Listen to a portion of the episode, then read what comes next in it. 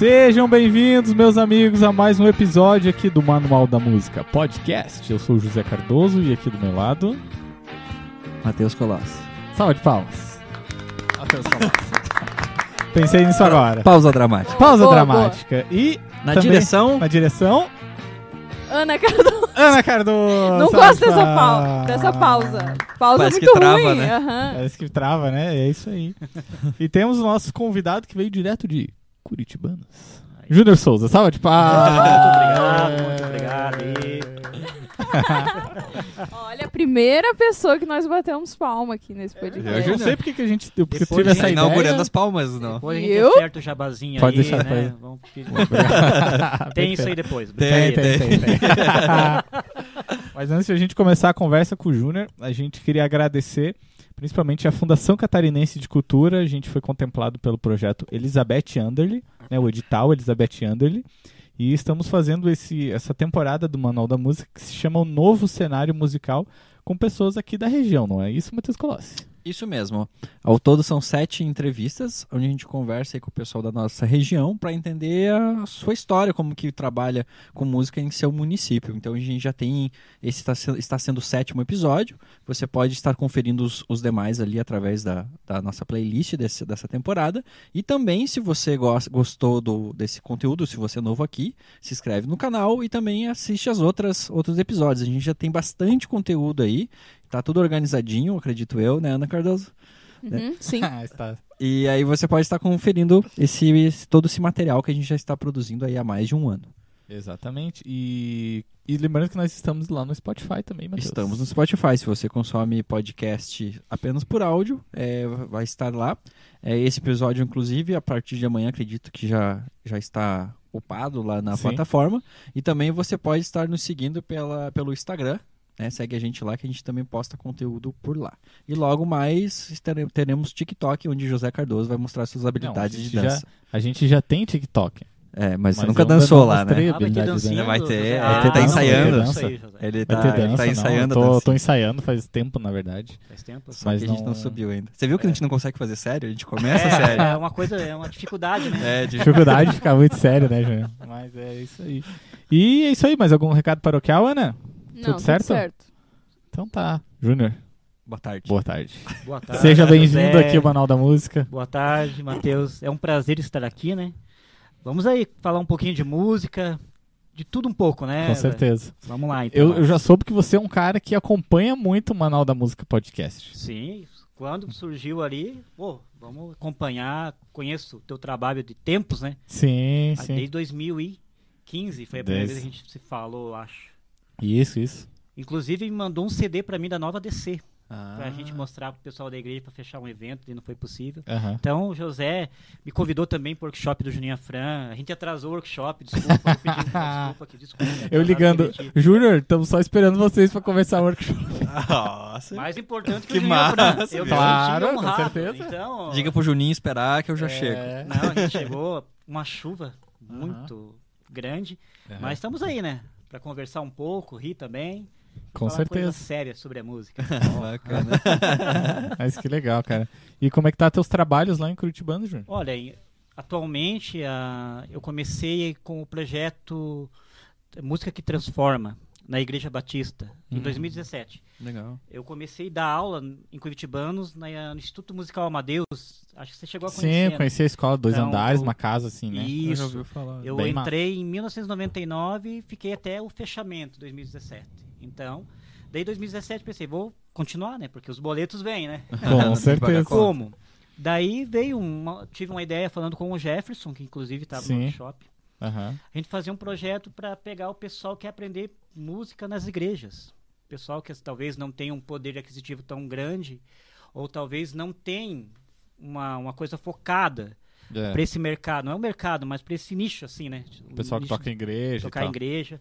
Então a gente montou esse projeto. Né? Desde dois mil e dezessete, a gente tem em torno de vinte e cinco alunos. Lá a gente tem aulas de guitarra, bateria, ukulele, violão, baixo, teoria musical e técnica vocal. Uhum. A princípio era só o pessoal da igreja. Uhum. Mas a gente pessoal sabe... da tua igreja, tu diz? Não, de gente... todas as denominações. Ah, de todas as denominações. A gente abriu para igre... a Igreja Batista no sede, me cede uma sala. Uhum. A... tem alunos da Batista, eu tenho alunos da Assembleia, da Quadrangular, tem o pessoal da Renovação Carismática que fez uhum. essa aula comigo. Então, daí, com o passar do tempo, a gente foi expandindo, Sim. abrindo para os outros, né? Com um valor bem acessível. Então, a igreja nos cede toda a estrutura, a sala. Eu entrei com os equipamentos, os instrumentos, então a gente está lá desde dois mil e dezessete fazendo esse projeto. Legal. É uma coisa bem assim, uma visão, digamos, focado pro é focado o pessoal que toca em igreja, mas tem o pessoal que faz aula particular, que não é de igreja nenhuma. Uhum. Então a gente tem essas duas divisões, né? Sim. Justamente porque a gente via uma carência do músico de igreja. O músico uhum. de igreja talvez ele tenha aquela vontade de tocar, aquela vontade de fazer alguma coisa na igreja e talvez ele não tenha uma assistência, tipo, alguém que possa encaminhar ele, né? Sim. Então, e também tem aquela coisa que músico crente, ele não gosta muito de estudar. Cara, todo músico, na verdade. É, né? Todo músico, mas a, o pessoal crente, assim, o pessoal cristão, eles têm um pouco de, não é preguiça, é tipo assim, um receio. Né, eles acham que você talvez não precise estudar música. Sim. Basta você tocar o seu violãozinho lá ou cantar o seu playback que tá tudo bem. Não é, né? Sim. Hoje a gente vê que a coisa é bem mais ampla. Ainda mais com live. Hoje toda igreja está fazendo live. Pois então, é. Daí você percebe que você tem que ter uma qualidade também. Uhum. Independente de você tocar de forma voluntária, né? Que, que a gente faz, né? Não sei se, Matheus, você toca também em igreja, alguma coisa Já assim. Já toquei. Uhum. Já tocou. Então, é voluntário. Sim. Mas não é porque é voluntário que você vai fazer é, de qualquer jeito. Exato, exato. Tem uma grande diferença, né? Então, isso o pessoal se confunde. Ah, eu vou lá, é, digamos assim, para Deus, ele aceita dessa forma. Não, não. Você Cara, tem que ter. E, e sempre é. teve isso, né, Júnior? Eu, a gente, eu e a Ana crescemos na... na igreja desde, sei lá, dos anos dois mil, e sempre é esse mesmo papo, assim, né? Tipo, ah, é pra Deus, então pra mim pode ser do jeito, qualquer, qualquer jeito, né? E na verdade não, né, cara? Você tem que dar o teu melhor, estudar, praticar, né? Se dar metrônomo, praticar com a banda, ensaio, né, cara? Sim. E sempre teve esse papo, né? Que engraçado, eu vou dar uma visão de fora do, disso. Eu sou da igreja católica, eu tô aqui na igreja católica. E eu tocava lá na igreja e eu olhava para as outras igrejas, a igreja evangélica, e eu olhava, nossa, os músicos de lá são muito melhores. Parece que o pessoal estuda mais. Pra vocês verem como era precário o estudo da música na, na igreja Sim. católica, assim. Hoje em dia você já vê a bandas, né? Muito, assim, é, né? Já mudou muito a mentalidade em algumas igrejas também, né? Ah. Não é, não é tudo, assim. Sim. Mas eu lembro que eu tinha essa visão, assim, porque... E daí você tinha a referência das bandas grandes também, né? Tipo, é, a Oficina G três. Foi alguma coisa que chegou pra mim, assim, na época. Sim. Eu, nossa, essa galera aí deve moer, deve estudar direto. Sim. Inclusive, eu trabalhei com o pessoal da Renovação Carismática de dois mil e dez a dois mil e treze. Uhum.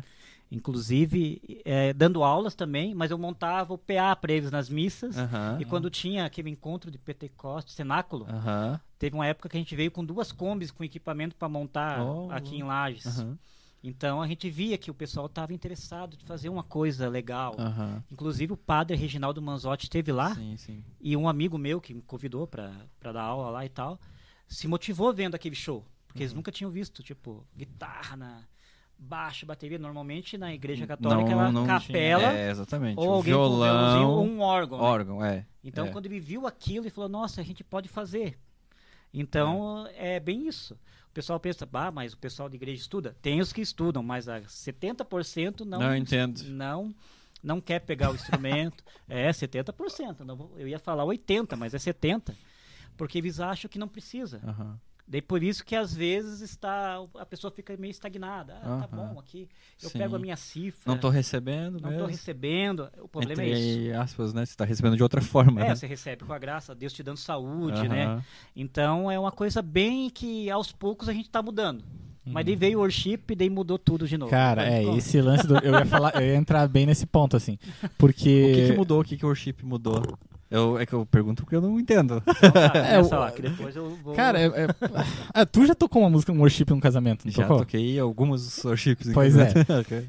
pra, ao meu ver, o worship é um lance que ele, ele tirou todo o estudo da galera, né, Júnior? Não sei se tu pensa assim. Da minha forma, eu penso assim. Por exemplo, nos anos dois mil, quando a gente era criança na igreja, na Quadrangular, cara, tocar a base musical da igreja cristã era rock. Uhum. Voz da Verdade, Oficina G três, Renascer Praise... Não era um rock pauleira, mas você tinha aquela, aquela levadinha e a distorção, tá ligado? E aí exigia um certo, né, um comprometimento do músico. Pra você conseguir executar a música Total. era mais difícil. Pro, pro, pro guitarrista, eu lembro quando era uh, adolescente, assim, se você conhecia um guitarrista que tirava um solo do Juninho França, esse cara era o cara. É, meu Deus, né? O cara referência. Tirou o solo da música e tal. Então fica um lance meio assim, né? Hoje não, tipo, o worship já é um negócio que, claro, tem a sua qualidade e tal, mas é um negócio que, ao meu ver, diminuiu um pouco o estudo, né? Porque o guitarrista, por exemplo, ele vai lá, coloca um delayzinho, um reverb, uma nota, dez minutos de música, né? Aquela crescendo, a música cresce, daí diminui, daí cresce, diminui. Daí ela parece que vai acabar, ela continua mais dez minutos. Né? Então, a, a minha crítica é essa, assim, tipo, cara... que foi, Ana? Não, a Ana já tem é uma Ana opinião gosta. Forte. Ana, ela, não, sabe que sim, né? A Ana tá não, rindo não. porque ela, ela concorda comigo, mas eu tô falando abertamente, assim. É, é que ela guarda pra ela, né? É assim, ela guarda pra ela e tal. E, não, mas, mas é isso. É, eu vejo assim, né, Júnior? Tipo, ó, nos ensaios que a gente tinha canal A D C, a gente discutia sempre dessas mesmas coisas. Cara, a galera não estuda, é, a mesma, é o mesmo padrão, assim, sabe? É, é sempre a mesma coisa. Em relação à letra também, cara, é, é sempre a mesma coisa. Ah, Deus te adoro, Deus, Jesus te louvo. É sempre o mesmo padrão, assim. E repetição, repetição, repetição, quarenta minutos e a música não acaba e tipo, cara... E fica uma coisa assim, meio que um mantra, sabe? É, fica repetindo, é... repetindo, né? Eu tenho essa sensação, parece um mantra mesmo. É um mantra, né? E a questão, digamos assim, harmônica, melódica, é quatro acordes. Uhum. Então a pessoa pensa... É. Por que que eu vou estudar música se eu só toco quatro acordes? Uhum. Sol e menor. É, uhum. É naquilo.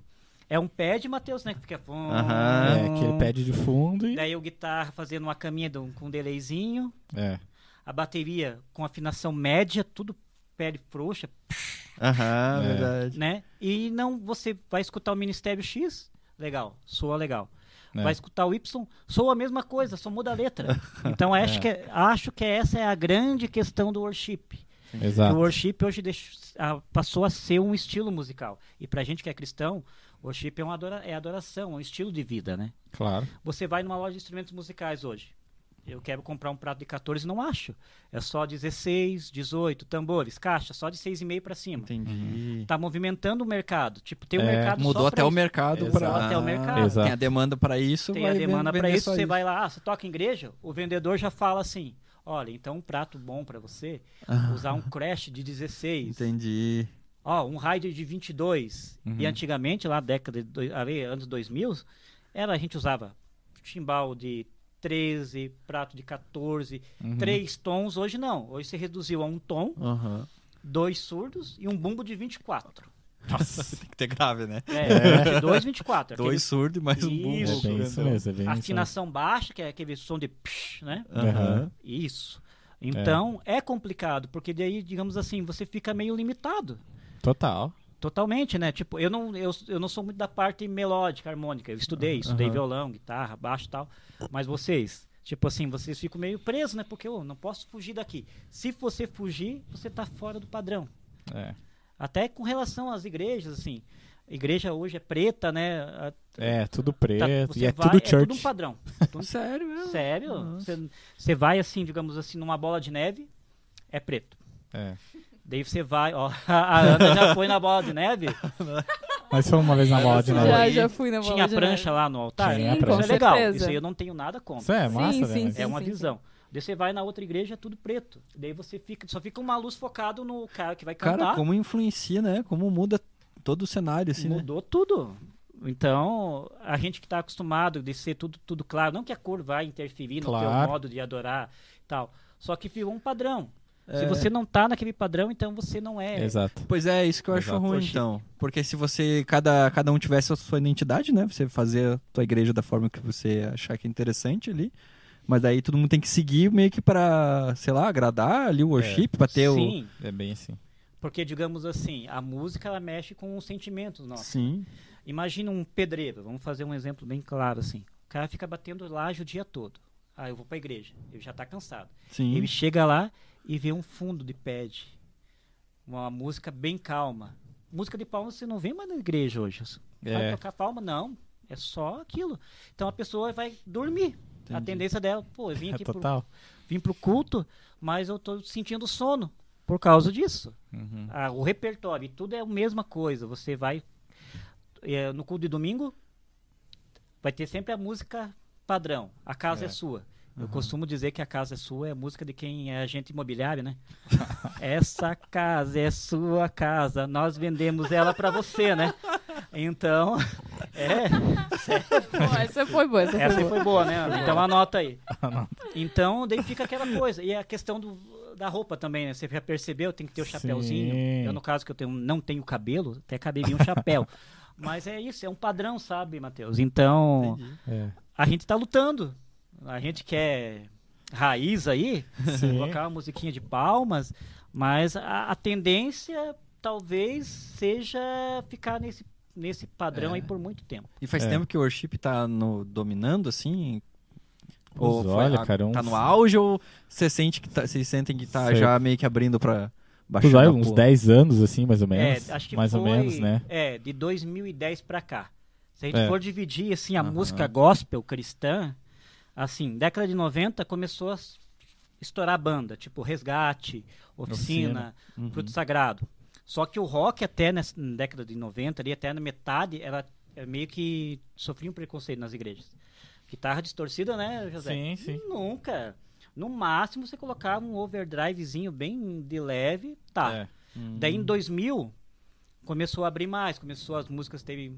guitarra, arranjos mais trabalhados, né? Então o pessoal já falou, oh, pra eu tirar isso aí, vou ter que dar uma estudadinha. Oh, pega Renascer Praise, por exemplo, Renascer não sei Praise, se tu conhece. Né? É, foi o que eu conheci, cara, foi mais essa Renascer pegada. Praise assim. É uma destruição, assim, metais, arranjo, o cara é... tem que estar tá em dia com o estudo uhum. pra tocar isso. É, o worship eu fui conhecer recente, cinco anos atrás, assim. É, e daí em dois mil e cinco, do, no dois mil e dois, surge David Keelan, com o Roger Frank, que inclusive veio Sim. aqui em Lages.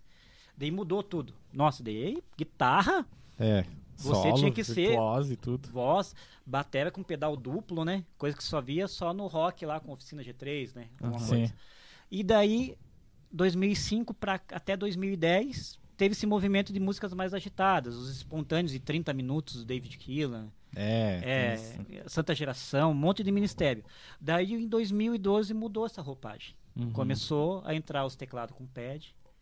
E daí é. explodiu mesmo em dois mil e quinze, eu acho, dois mil e dezesseis. Foi por aí. Assim. Hum. É que também é um movimento que vem de fora, né, gente? Vem de fora. Tipo, a galera copiou dos Estados Unidos, né? Tipo, Hillsong, Discovery, né? Tem tudo separado.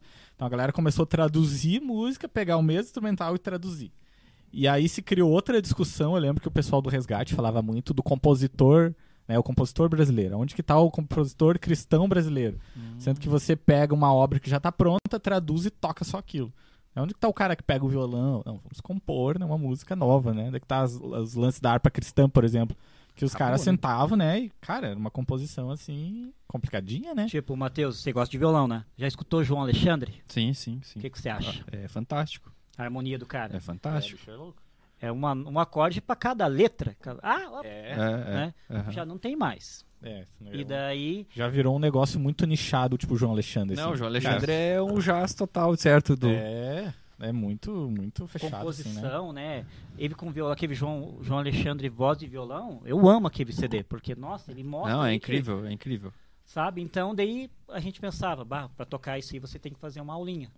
É. Daí você tinha que procurar alguém.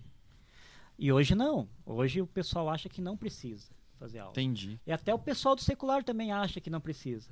Só que vai chegar um momento... Não sei se você está usando V S lá na igreja que você toca ou você está tocando. Não? Não, V S. Aí vai começar a implantar os tal de V S. Uhum. Tipo, faltou o tecladista, já está o V S prontinho lá. É. Só que para todo mundo pegar o lance do clique vai levar um é, tempo. Então, o lance do clique, tem não. igrejas que já estão tá usando o V S. Uhum. Porque quando você escuta, tipo, uma gravação de A Casa é Sua, teclado tem os três ali ao mesmo tempo, né? É. E às vezes o carinha sozinho não vai conseguir fazer aquilo, então vai ter que ter o V S. Então acho que o próximo passo da música dentro da igreja é usar V S, Pro Tools, essas coisas aí. É, então, cada vez mais tá assim, né, Júnior? É. Tirando os músicos e tecnologia, né, substituindo as, substituindo as pessoas, né? Na real, em tudo, né, cara? Tudo. Eu tava conversando com um colega ali que toca sertanejo. Ele, hoje, pelo que eu entendi, a parada do sertanejo, por exemplo, é bateria, violão e voz. E daí ele tava me explicando, hum. né? O Lelê, né? Ele uhum. falou, ó, ele, ele leva tudo V S, contrata um baterista e toca violão. Esse é o show dele. Sacou? Não precisa mais banda, não sei o quê. Quando é um show grande, beleza, ele leva a banda, né? Agora um, um barzinho mais leve, ele leva o V S... E batera. E, e batera, e foi. E com relação ali ao worship, é o som que o U dois fazia na década de oitenta, se você for analisar bem. Sim. Nossa, tô... tô... E eu tava Só que vendo... o U dois naquela época era uma banda única, assim, né? Uh-huh. Tá ligado? Era eles. Você escutava e... aquilo, você sabia que era é, U dois. U dois, né? E deu, acabou. E aí começou a vir esse movimento de, de, de a galera falar do rock inglês, não sei o quê, né? Pô, cara, uma vez eu, eu lembro que eu encontrei um, um rapaz, assim, que tocava worship, né? E a gente perguntou pra ele, ah, o que, que você tá tocando? Cara, tô tocando rock inglês. Sério, rock inglês? Eu imaginei, se o cara tá tocando um Led Zeppelin, é. um Beatles, é, é uma coisa assim. E daí ele, não, não, tô tocando esses worship, assim, U dois. Mas, cara, U dois nem é inglês, né? U dois é irlandês, né? Daí tá bem próximo, é, logo é, ali, né? É, logo é. ali, pertinho, né? Mas é uma parada, assim, que, que começou, né, Júnior? Que começou, começou, uma bola de neve, bola de neve, e surgiu nisso que tá hoje.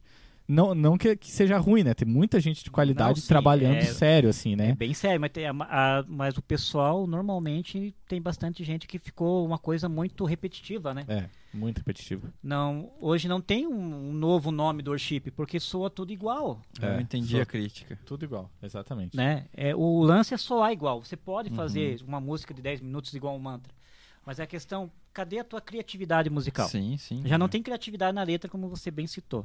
Então tem que ter alguma coisa nova, é. sabe? Então, eu tava vendo um... Semana passada eu vi uma reportagem que o U dois que começou numa igreja. Só que o jeito deles se vestirem, na época, não, uhum. não se encaixava no padrão. Então, isso aí. E é. normalmente é assim, Matheus.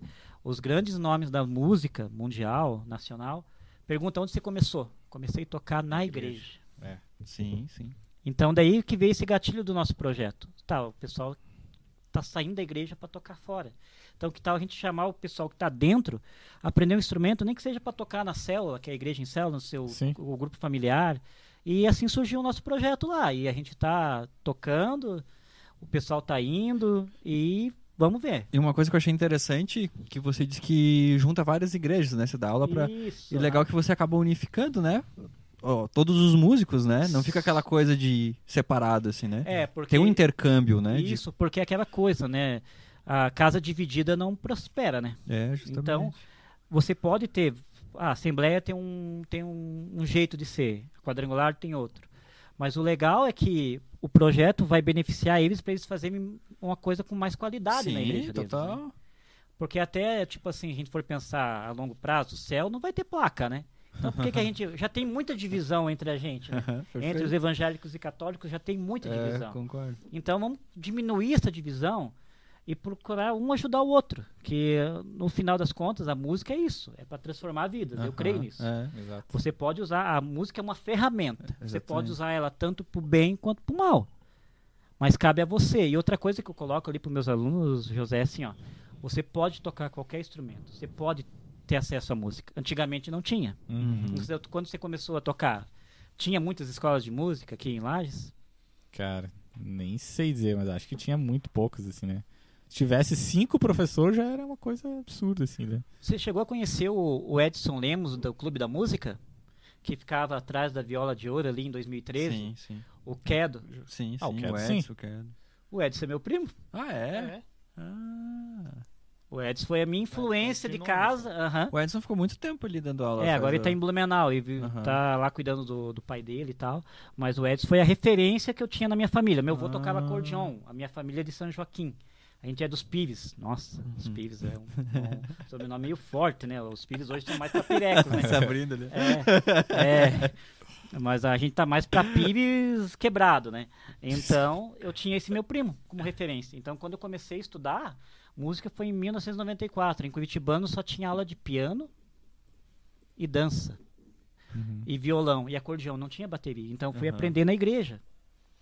Aprender na marra, assim. Na marra. O pastor comprou lá uns equipamentos bons. O nome da bateria era Roll Star.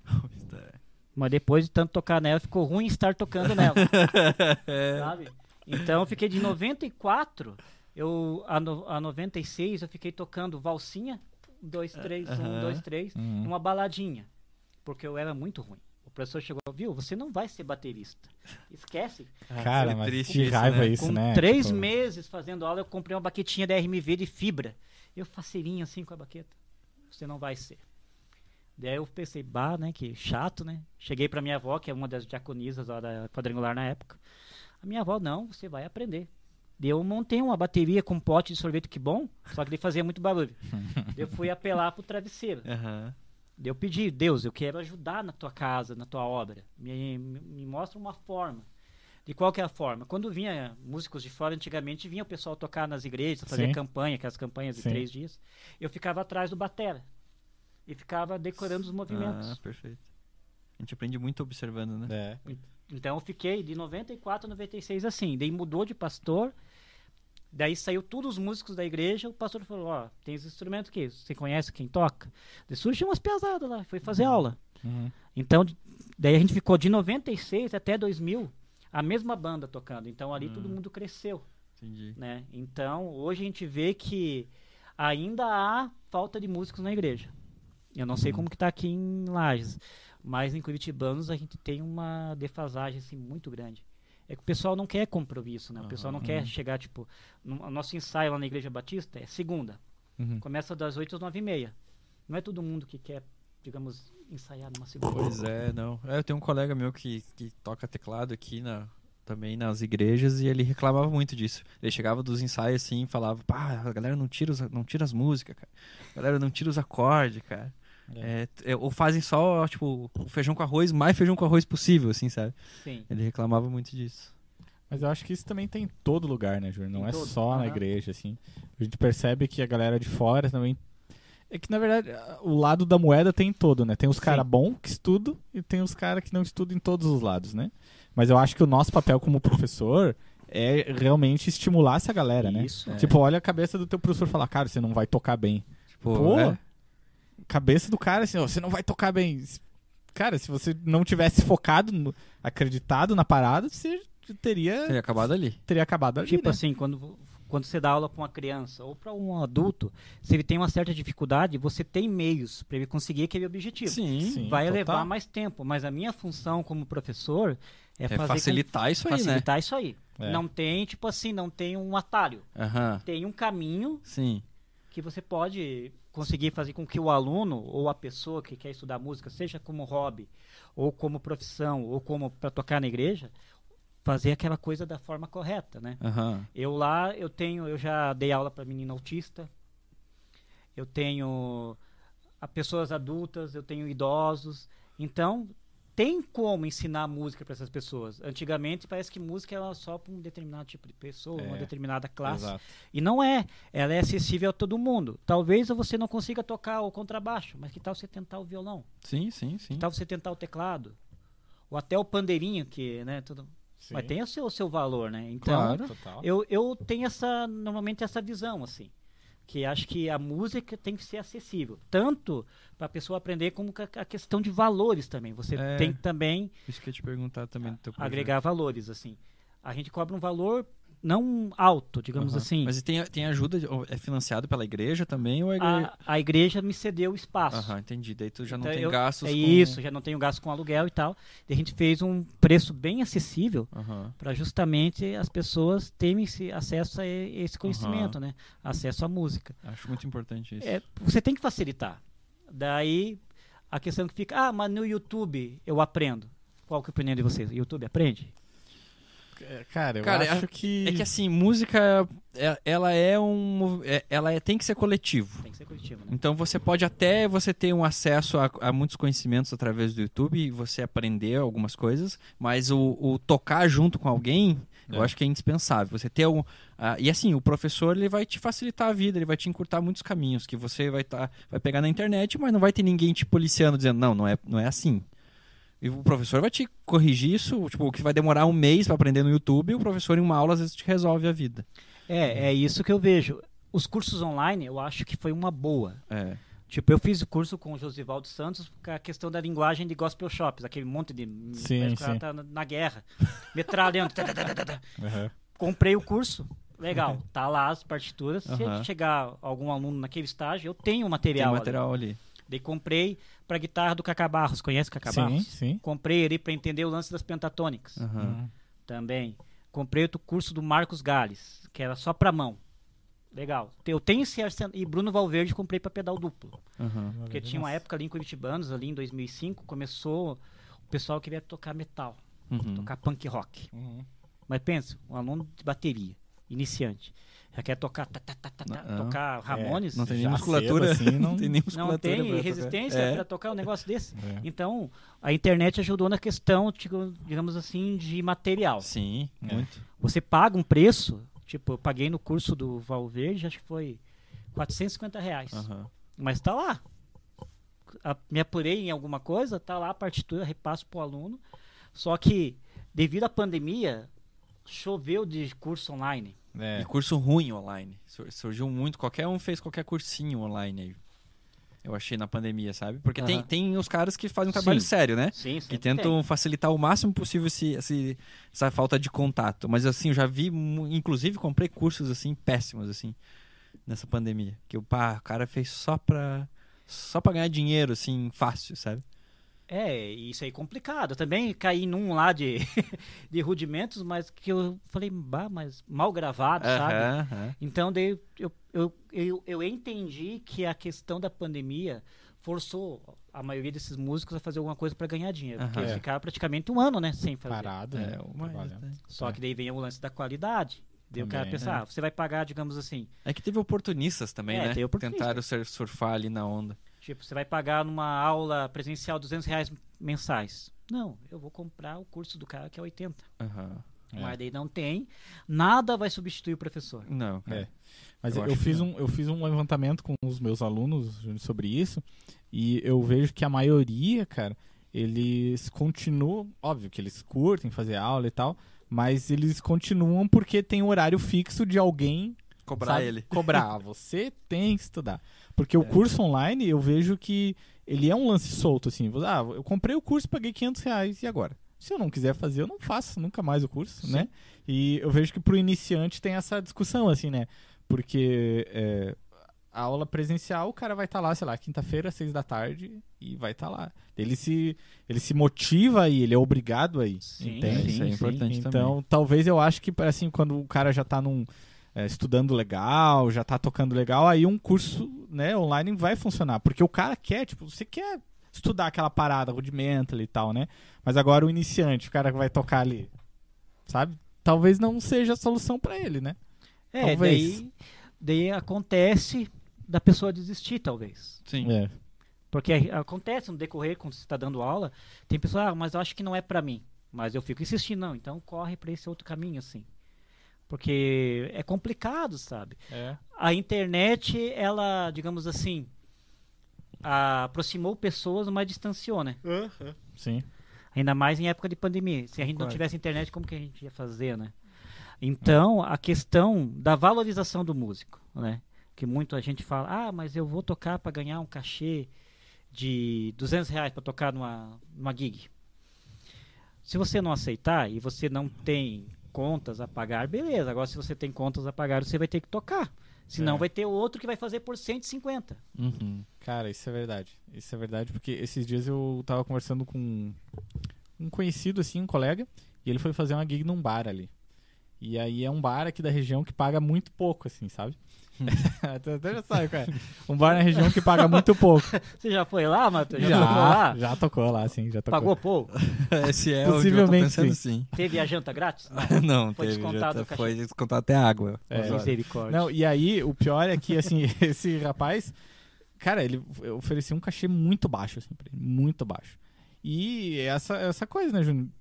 O, o cara meio que queimou o ponto, tá ligado? Aquela coisa de queimar o ponto, assim, do cachê. Ah, o cara ofereceu oitenta pila, não, vou fazer um show de duas horas por oitenta pila. E vai. E você vai emocionado. Então tem esse, esse, esse problema, assim, também, né? Da, da valorização do próprio músico. Claro que o cara tem que pagar as contas, mas, cara, vamos tentar pelo menos criar um lance Sim. pra respeitar o cachê do músico, né? oitenta pila em duas horas de show. Cara, aconteceu já, já vi outras situações assim de queimar ponto. Mas aí também é um negócio que o cara acaba não tendo muito controle, né? Porque é, é meio que o mercado, né? É o mercado, não tem como controlar. Aí o que, o que vai acontecer, por exemplo, nesse estabelecimento que você citou, que a gente não vai... Quer dizer, se você comentou, a gente não vai citar. É... Ó, o processinho! É... processinho, né? O que aconteceu? Era um lugar que tinha um movimento de muitos, muitos músicos, sim, tocando, e tinha uma qualidade satisfatória, legal. Então o pessoal ele ia assistir, consumir e gostava. Quando começou a acontecer isso, a galera que, que é, vamos dizer assim, já tem um caminho profissional, que toca disso, começou a evitar tocar ali porque não pagava as contas de ir lá, não valia a pena. E aí começou a ir muita gente muito iniciante ou gente que nem cobrava pra ir lá. O que aconteceu? As pessoas começaram, depois de seis meses acontecendo isso, não teve mais público naquele lugar. Aí o que estão comentando agora é que vão voltar a contratar bandas... É, mais experientes, vamos dizer assim, para tentar, sim, chamar público de novo. Então, sim, é um negócio que acaba o ponto, mas eu acho que de, depois de um ano, dois anos, é, ou a pessoa melhora aquela, a música do ambiente, é, ou ela fecha as portas. Daí é o mercado, né? Tipo, a gente vai sofrer mercado, porque a gente não toca mais lá. Sim. Não tem mais aquela renda daquele lugar, mas uma hora vai ter que voltar porque... É o ciclo, né? É, é assim como funciona o mercado. Eu, né? Sei, toquei é. muito lá. É, tocou muito lá, muito. Mas descontado até a água. Não, não, não, é que esse lugar não descontava água, esse aí eles, eles pagavam água. Mas era, só que era bastante tempo. Bastante okay. tempo. Ah, nossa, é, é, antigamente, lá em Curitibanos, quando você ia numa lancheria, fazer um lanche e tal, só tinha um rapaz com um teclado P S R seiscentos e vinte. Modelinho. Tá? Modelinho. Soltando lá o, com os, uma caixa, caixa cheia de, de disquete. De disquete, uhum. E o cara cantando, digamos assim, um dia eu tava lá, numa, não vou falar o nome para evitar processos. Já fechou o lugar lá, ainda bem. Então, eu comendo meu lanche, o rapaz começou a tocar. Eu sou a mosca que pousou na sua sopa. Meu, eu olhei para ele assim, Deus. Moço, eu tô comendo. Uhum. Dele, mas tá no meu repertório. Eu falei, mas pula essa música, né? Daí ficou o lugar marcado. Ah, vai lá, só tem o rapaz que toca teclado. É. Então eu uhum. cheguei até a marcar. É, o... é isso que tá acontecendo. É isso, até marcar o nome do, do teclado, porque ele. Nossa, ficou uma traumatizou. Coisa marcante, traumatizou. Mas hoje o cenário musical de Curitibanos é assim. Com a ida da U F S C pra lá, uhum. então veio muita gente de fora, muita piazada. Uhum. Antes, em Curitibanos, só tinha música gaúcha. Influência daqui de Lages, sim, e do nosso Rio Grande do Sul amado, né? Uhum. Que chama a gente de Catarina, mas tá tudo bem, né? Eu tenho essa experiência que eu sou Catarina lá para eles. Então, então, com o passar do tempo, ali em noventa e nove, começou a surgir as bandas de garagem.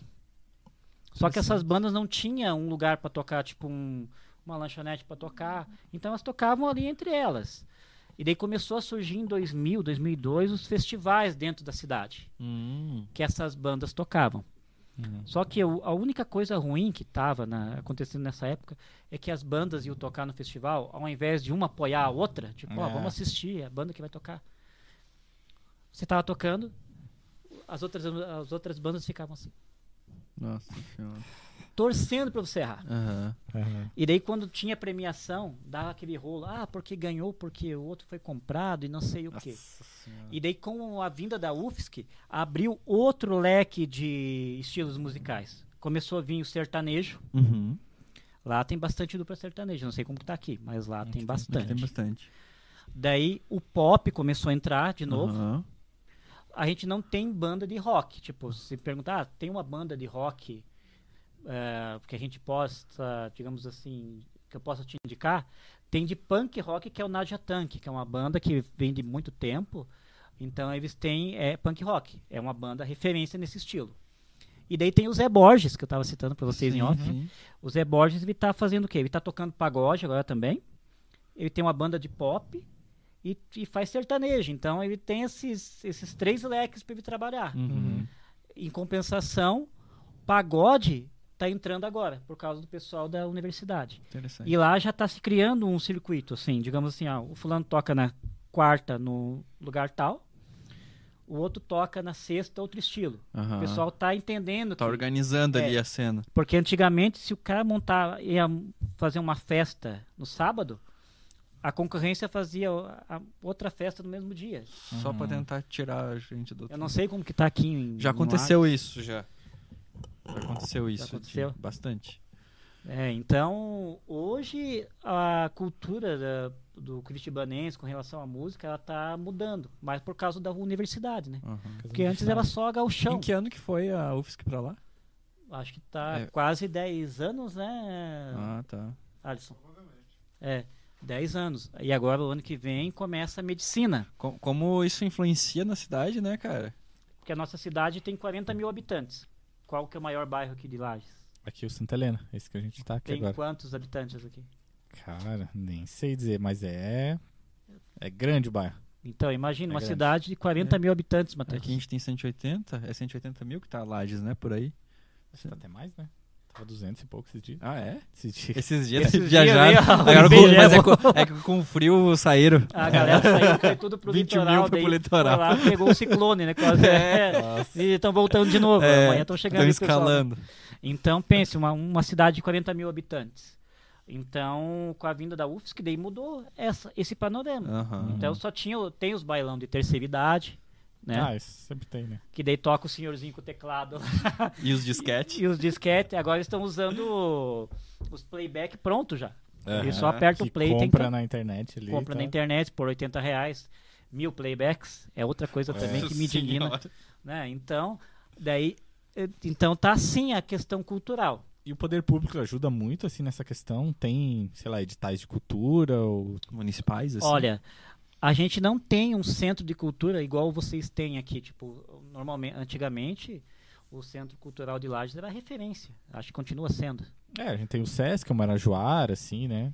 Que então tem Pro, sempre é, programações, Fundação Cultural de Lages. Cultural que... também. Lá tem, tem o Centro de Cultura de Curitibanos, mas é, digamos assim, tem algumas aulas de violão, mas é violão, é aulas em grupo, sabe? Uhum. Não é uma coisa, digamos assim, é, individual, né? Uhum. Tem aulas de, de desenho, acho que tem até dança, talvez. Mas não é tão, tão forte assim. É, aqui a gente tem a Escola de Artes, que é uma escola bem forte, que é a municipal, onde eu trabalho ali. Uhum. E a gente está com mil alunos na escola. Pense, mil alunos. É, daí, coisa. Lá em Curitibanos, a questão do ensino musical se resume. Tem, ó, antes tinha o Instituto Musical Amadeus, mas fechou, né, em dois mil e dezessete. Então tem a A T G, ali da, do Gabuardi, que é um conservatório, né? Tem uma... Daí tem o Zé Borges, que tem a da Capo. Uhum. Daí tem eu, com o meu projeto lá. E tem mais aula de piano, né? Acho que é na Irmã Nair, se não me engano. Qual que é o nome do seu projeto? Música que Transforma. Música que Transforma. Então, é esse para ensino que a gente, tipo, reconhece, digamos assim, é mais conhecido, é isso. Para uma cidade de quarenta mil habitantes, pode ser pouco. Mas a questão é que o, a gente tem que, quem trabalha com música, tem que lidar com a questão da... A criança hoje, ela tem duas opções. Ou ela vai fazer aula de inglês, faz aula de música, daí tem mais uma opção, ou futebol. Uhum. Isso, meninos. E também tem a questão do videogame, cara. Eu, uhum. Tem aluno que chega pra mim e já vem com o joguinho aqui pronto. Eu falo... Dá até dó de desligar o videogame do menininho. Você fala, ah, professor, deixa, só deixa passar de fase. Não, agora você vai estudar música. Então, qual que é a metodologia que eu uso para esse tipo de criança? Ele faz trinta minutos da aula, porque na minha aula é de quarenta e cinco minutos a uma hora. Daí depois a gente vai puxar um assunto. Videogame. Eu também tenho que estar inteirado. Sim, é, o professor é, eu faço tem que estar em dia, sim. E daí agora, ultimamente, é a... A Marvel, né? Uhum. Eu sei que você tem uma cara de ser fã da D C, Matheus. Matheus nem sabe o que é D C. Não sabe o que é D C não, depois não, de Cristo. Eu... é, depois de Cristo. Então, hoje, ah, no meu caso, você tem que ser bem eclético nos assuntos para criança, porque ela tem vem com ser. um monte de informação. Porque hoje a internet tá tudo na palma é, da tua mão, né? É, que nem a gente brincou do TikTok, mas o negócio, cara, tem que estar tá até inteirado, né? Porque, pô... É, eu não tenho TikTok, tá... mas tem uns amigos meus que tem, fala, só não faz dancinha, né? Coloca uhum, umas coisas legais. Sim. E com relação ao TikTok, hoje o que faz sucesso? O que, que é sucesso na música?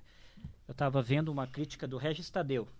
Ele uhum. falou assim, hoje o pessoal faz música com quinze ou trinta segundos de duração e tem que ter uma dancinha para ela bombar. Não sei uhum. qual que é a opinião de vocês sobre isso. Eu até concordei com ele, porque normalmente acho que hoje o compositor ele não pensa somente na letra. Mas aí pensa na dancinha que vai ter que motivar, vai ser casada com a música pra poder, tipo, bombar. É, que é música de plataforma, né? Tipo, é música pra, pra stories, é música pra o Reels do negócio ali, pra divulgar. Então, eles já pensam, tipo, se tem a dancinha que casa, que a galera vai dançar, a galera automaticamente vai ouvir. Se tem muito play, vai ganhar dinheiro.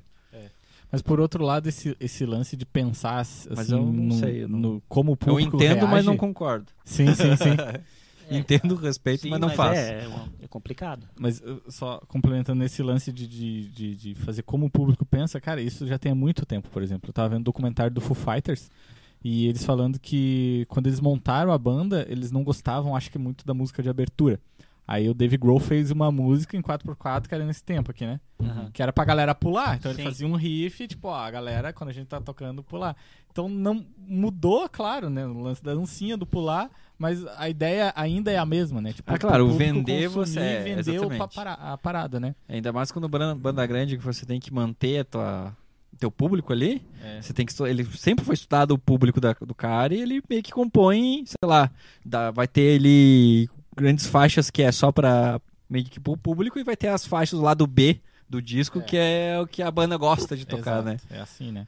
Não, e, e olhando pra trás, por exemplo, sei lá, você pega anos sessenta, Beatles, né? Eles não pensavam nessa parada, vamos fazer uma música pra galera pular nos shows. Não, não tinha isso, a né? música já começava com o refrão, se você perceber. É, Beatles, já tem muita não, coisa, né? Assim, diferente. Então, várias, né? Muito diferente, né? Então, no fundo, né, a gente vive um, um loop de, de... É o que o Matheus sempre falou aqui no podcast, que é o, é o ciclo da música, né? Uma hora uma coisa está acontecendo, aí tem aquela, aquela pausa. De, de repente, essa coisa vai voltar, né? É o lance do worship, assim, né? Tipo, agora tá acontecendo. Cara, daqui dez anos, quem sabe, volte o, o rock dos anos noventa... né, para as igrejas e a galera, não, agora eu vou ser rock and roll. Mas aí que tá, aí eu acho que o, aí que tá o papel do professor do, do teu instituto lá, é isso aí, cara. Sim. Que você já tá ali, você tá preparando uma geração. Ou teus alunos daqui dez, vinte anos que você vai sentir Sim. realmente o teu impacto ali na, dando aula. Sim, você daí é até que, menos às é, vezes. É quase como, como, como se fosse um legado, né? É, teu legado vai virar. Porque... digamos assim, falando da música secular, eu para mim não tem esse negócio de música secular e cristã, para mim existe a música Sim. boa e ruim. Hum, perfeito. perfeito. Né? Digamos assim, Freddie Mercury só foi reconhecido depois que morreu. Uhum. Até lá o Queen era uma banda legal. Hoje tem estudos sobre a voz dele, que alcança não sei quantos tons lá, é. O alcance dele é muito grande. E as bandas antigas, o que estão fazendo? Eles estão tentando... trazer novos fãs para eles, uhum. renovar os fãs, porque uhum, o pessoal é tá ficando velho. É. Tipo o Kiss, né? Uhum. Tá fazendo, é a última turnê mundial que eles estão fazendo, acho. É, estão né? encerrando. Uhum. Então, fizeram cê, o último show aqui no país, né? É, você vê é. o show deles ali pelo YouTube, tem bastante pesadinha. Uhum. Porque o pai falou, ó, oh, essa banda eu escutava quando eu tinha a tua idade. O próprio Bon Jovi, que eu vi aqui numa, num podcast que foi comentado sobre o Bon Jovi. Hoje ele não consegue mais fazer é, aquelas músicas melosas. Uhum. Quem tá tomando xarope, sadol, né? E escutando assim, né? Ou comendo um pão com açúcar, né? Hoje não, hoje a linguagem vai ser outra, né? É. Né, Alisson? Então, o próprio Iron Maiden. Você escutou o último álbum deles? Não. Os caras estão pensando, nossa, o Júnior tá falando Iron Maiden. Eu escuto também, gente. É música legal. Esquece algumas letras, mas uhum. o, o instrumental... Exatamente. Digamos assim, eles mudaram... O som deles tá mais moderno, mas aquele padrão do The Number of Beasts, é, uhum. do Brave New World, continua... Tá ali, né? Tá ali. ali. Você escuta... Você... Não, é a fórmula deles. Uhum. É aquela harmonia... É. Aqueles andamentos. Você escuta, você escuta e sabe que é Iron Maiden sem dizer que é Iron Maiden, né? Isso. Tem a identidade. A mesma, a mesma coisa com o Deep Purple. Você escuta Deep Purple, nossa, naquela época os caras arrasavam, né? É, Deep Purple é um clássico, né, cara? E daí o, eu trago para meus alunos, que eu, os particulares, quando eu dou aula em casa também, na casa uhum. dos alunos, eu trago esses rock, Van Halen. Uhum. Bon Jovi, para eles verem que tem uma música, que lá atrás tinha música boa, porque hoje é só o funk, né? É. Hoje isso, é né? o funk, daí todo mundo se pergunta, mas por que, que o funk faz tanto sucesso? Porque tem gente que consome aquilo. Sim. Porque se não consumisse, não fazia. É um mercado, né, cara? E se você for analisar, a música é composta por ritmo, harmonia e melodia, né? Uhum. E o funk só tem ritmo. Então, uhum, eu acho é. que... fica aquela coisa, será que é? Será que é? Mas é o que vende, né? É o que vende, é o que vende. Até a questão do funk ali, o funk carioca na década de noventa tinha uma letra mais legal, né? ali Claudinho Bochecha. Sim, né? Sim. Tinha uma instrumentação hoje, também, né? Hoje você não, não consegue escutar.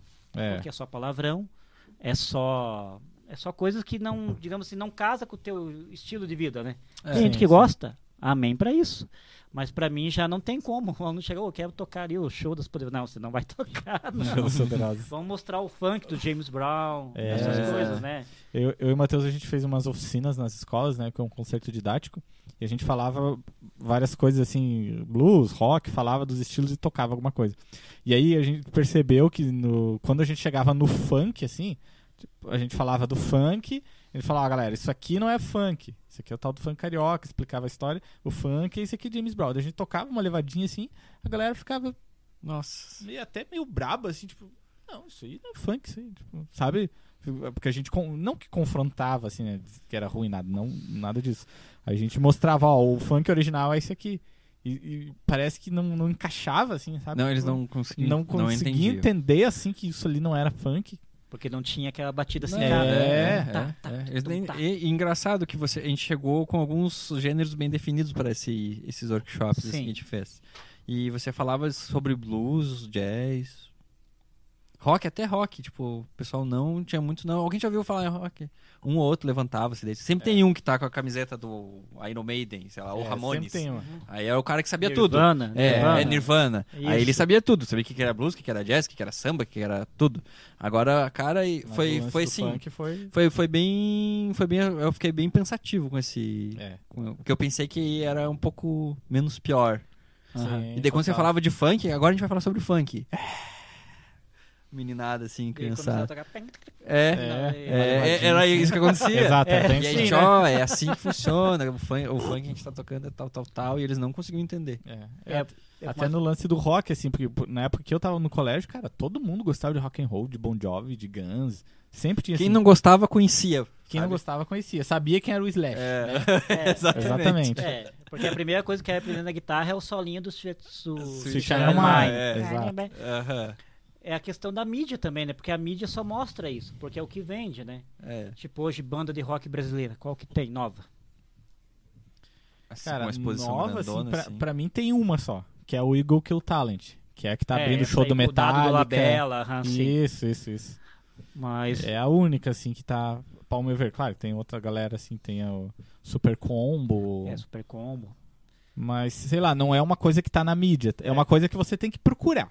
É, sabe? Você é. tem que ir atrás. Rock é. Nacional dois mil e vinte e dois. Aí você vai achar tem os caras. Tem bastante coisa acontecendo, mas eu acho que tudo assim. Não na grande mídia. É. Porque hoje os grandes do rock, o Paralamas, digamos, continua, né? É, você vai no show, você não se decepciona. Mas é complicado, né? Porque daqui a pouco eles vão parar. Como as grandes Uma bandas estão. Parar, é. E quem que vai suprir Substituir essa negócio, lacuna? Né? Exatamente. Né? Quando surgiu o Restart, todo mundo... Ah, é rock. Não sei, né? Eles faziam um som mais... É, um, é não, não, não seria um rock, né? Mas, ó, acabou. Aquele movimento de emo acabou. Acabou mesmo. É. Tinha é, Restart, Fresno e N X. N X zero. Acabou. Então... Aí, não o... foi o N X zero que mudou totalmente o estilo? N X zero mudou. Eu conheço pouco, assim. É, eu, eu, eu, vi, é eu, tinha, eu tinha ouvido falar que eles tinham feito a banda e tocaram lá o primeiro C D, que era emo total, que tava ah. na época, daí eles fizeram grana. Aí compraram um instrumento bom e daí mudaram. Mudaram, agora vão tocar o que a gente gosta. Compraram um instrumento bom. É, pois é, eu vi um negócio é, assim. É uma coisa bem arriscada, mas eles aí, não, daí o que aconteceu? Saiu do mercado, né? Sim, sai, porque é... é viraram tudo... new metal, um negócio assim, tipo, bem... Eu não conheço tanto, mas uma coisa preto. que eu vi, eles evoluíram, né, cara? Essa evolução Sim. é bom, né? É, a evolução é boa. Tipo, eles, eu não sei, não conheço a história, mas quando eles montaram a banda, devia ser pesada, assim, né? Tipo, ah, vamos montar a banda e agora... Daí chegou uma hora, não, a gente tá mais velho, então vamos fazer outra parada, né? Que é importante também. É o lance do Bon Jovi que a gente comentou aqui, né? Tipo, o Bon Jovi não escreve as mesmas letras dos anos oitenta agora. É um cara de sessenta anos. Ele não vai cantar pra menina, não sei o que, não sei o que. Não né? tem como, né? Então porque tem essa evolução, né? O público é outro, né? Vai é é falar da dor nas costas, né? É, ele tá dor nas costas, não tá alcançando mais as notas, É, só deixa pra... foi baixado o tom nossa, bastante, Nossa, no Rock in né? Rio, assim, que você... Nossa, eu assisti, foi até... É... Estranho, assim. Tem aquele cara que tem um canal de, de sobre canto, que é o... Márcio Guerra? Márcio Guerra. Muito Você viu bom. ele analisando um vídeo do Bon Jovi, cantando aquela Wanted They're Alive ah, lá? Wanted They're Alive. Cara, é um negócio que você fica mal, assim, Matheus, sabe? Você fica muito... Não sei se tu viu o vídeo inteiro, né? Sim. Você fica mal porque ele não... cara, ele não alcança nada, ele desafina a música inteira. Você, fe... você sente meio tipo, cara, sério? Você fica meio com pena, porque o cara é o John Bon Jovi, né? Escutou ele a vida inteira, né? E sempre escutou ele cantando lá. Nossa, no... nas alturas, né? Living on a Prayer é tipo, uhum. muito alto, sim, né, cara? Sim. O próprio Bruce Dickinson é um cara que a voz dele não tá falhando, mas daqui a pouco o baterista, é. o Mick O'Brien, vai fazer mais uma turnê e vai saltar, né? O cara tá com sessenta. Nossa, baterista pouco. Sofre mais com é, isso, né? Imagina, baterista e heavy metal, duas horas de show inteira, assim, e cara... E os tambores deixam tudo alto, não sei é. como ele consegue... Ele não fa- e faz pedal duplo com o pé com só. Pé só. né? Eu é. com doze já me apuro. Chega nos duzentos e vinte B P M, e fica assim. Já não dá mais, né? Daí, voltando ao assunto ali de estilos musicais. Metal brasileiro. Angra. É, Angra tá... Angra, né? Metal tem um Sepultura, Sepultura também, Sepultura. Que é... De grande mídia, assim, eu acho que é, né? Não sei. Tem o Edu que tá usando as músicas do Angra, né? Mas ele uhum. tem um projeto bom, tem um, ele gravou um C D solo último. Sim, sim. O é o Vera Falasque, Cruz. Né? Vera Cruz, Vera isso. Cruz. Nossa, guitarra? Eu não acredito que o Roberto é, Barros o, Ma- o Matheus esse dia até me mandou um vídeo no, no Instagram tirando sarro daquele que você falou. Uhum. Tira isso pra sexta. Mas, cara, é, eu, um é, cara assim. fez um corte de uma música dele, assim, por uns quinze segundos. Nossa senhora. Mas é loucura, assim, tipo... Tipo, não tem mais que aquilo. Não, não, não tem como tocar mais rápido. É, não tem mais o Aquiles, assim, destruindo os guitarristas. Ah, não sei o que. Você pensa, cara, ah, é um lance meio absurdo, assim, de tão virtuosismo que é. Os caras são bons pra caramba. Né, então... É uma parada muito louca. É, metal, digamos, seja, seja isso. Reggae. Reggae, eu não consigo lembrar, assim. Não tem, né? É, o problema é, o, é, o problema é isso da que a gente tá falando. Existe, eu acho que tem muita banda de rock, muita coisa acontecendo, mas não consegue passar. Não consegue, um, é. você tem que ter um Spotify, você vai ter, pra é, pesquisar. É, você vai ter, é, você vai ter que ser que nem o Zé falou, você tem que pesquisar. Aí você vai achar um monte, mas tudo nichado, né? É, tudo. Sim. A internet desenvolveu isso, assim, né? Cara, os nichos, as bolhas, as coisas, assim. É, eu acho que é um lado bom e ruim. Tipo, o, o, o ruim é porque você ainda acaba ficando nichado. E, o, e a vantagem é porque às vezes não, não, não iriam existir nem essas bandas se não tivesse essa possibilidade desse nicho, sabe? Sim, é. porque tipo, como... sobrevive dessa forma, assim, né? Tipo, a... a discussão acho que vai muito maior, né? Por exemplo, eu tava vendo um cara, uh, uma entrevista do Steven Spielberg, falando que ele era contra os filmes da Netflix concorrer ao Oscar. Ah, sim. E aí a, a discussão era o seguinte, tipo, tem filmes que não... Os caras não conseguiriam monetizar se fosse para um cinema físico... passar, sei lá, num, é, uma semana num, num cinema dos Estados Unidos. Mas com a Netflix, você consegue fazer um filme independente, autoral, e vai no mundo inteiro. Sim. Né? Então, a discussão com o cinema na música é muito parecida, assim, né? Tipo, ó, se não tivesse a Netflix, essas, essas, esses filmes independentes não iam rolar. Mas será que é cinema mesmo? Porque não tá lá gerando, sei lá, um trabalho, gerando um... um um estabelecimento, né? Um cara que trabalha lá, que paga, não sei o que, né? Até onde isso é cinema e tal, enfim. A discussão é longa, mas acho que na música tem essa mesma também coisa, assim, isso. né? Tipo, até que ponto é bom que a gente não vê as bandas na rádio, mas se não fosse o Spotify, também essas bandas não, tá, não iam estar, né? Tipo, e então até a é... questão de produção hoje, né? Hoje o pessoal monta um home studio, digamos assim, básico, né, sim. José? Você que manja mais desse esquema. Antigamente, essa tecnologia era muito difícil o acesso. Nossa, nossa, você gravar um C D demo, nossa, você tinha que economizar é. alguns reais, uhum. chegar lá no estúdio e tentar gravar tudo de prima. No... De prima. Se ficasse dois, três takes, já desistia. É. E hoje todo mundo tem. É. Essa, todo mundo, digamos assim, quem trabalha tem um monitor, compra um monitor legal, que nem tô vendo aqui você, que a Boninho tá cuidando lá, né? Boninho. É. Então... então, hoje fazer música, digamos assim, ficou mais acessível. acessível. Né? E com qualidade, e com né? Com qualidade, né? Porque muito, muito qualidade. Hoje o que o pessoal quer é qualidade. Eu vejo nas lives, quando começou a pandemia, a gente começou a fazer live na igreja, o pessoal reclamava, ah, mas o som tá ruim. A gente foi lá e comprou um iRig, uhum. ligou no PowerPlay, e daí a gente mixou canal três de toda a mesa para sair bonitinho. O pessoal começou a acessar mais. Hoje é muito áudio e visual, né? Se você é. não tiver uma gravação boa, não tiver um áudio, você pode ser... A música pode ser um, uma relíquia, uma coisa incrível. Se não tiver o áudio e o visual bom, Matheus, eu acho que é. o pessoal não liga. Não liga. É uma coisa que é, essa nova geração está entendendo assim, né? Faz Antigamente parte. A gente escutava a rádio A M, oh, legal, né? Escutar uhum. uns Tunico Tinoco. Sim. Daí veio a F M, já escutava uns rockzinhos. E hoje não, hoje o pessoal quer ver, né? É. Até, até porque a venda de D V Ds acho que diminuiu muito, acho que hoje é mais visualização. Praticamente parou, assim. Né? É. Os caras gravam para jogar no, no YouTube, né? É. Eu, o único problema que eu acho do YouTube é quando você vai fazer um cover, o YouTube... É, te bloqueia, é, né? Te desmonetiza, né? É, tipo... Devia ter, digamos assim, uma... Oh, dá uma porcentagem, por... porque você tá divulgando o artista. É, eu acho que até dá de você fazer isso.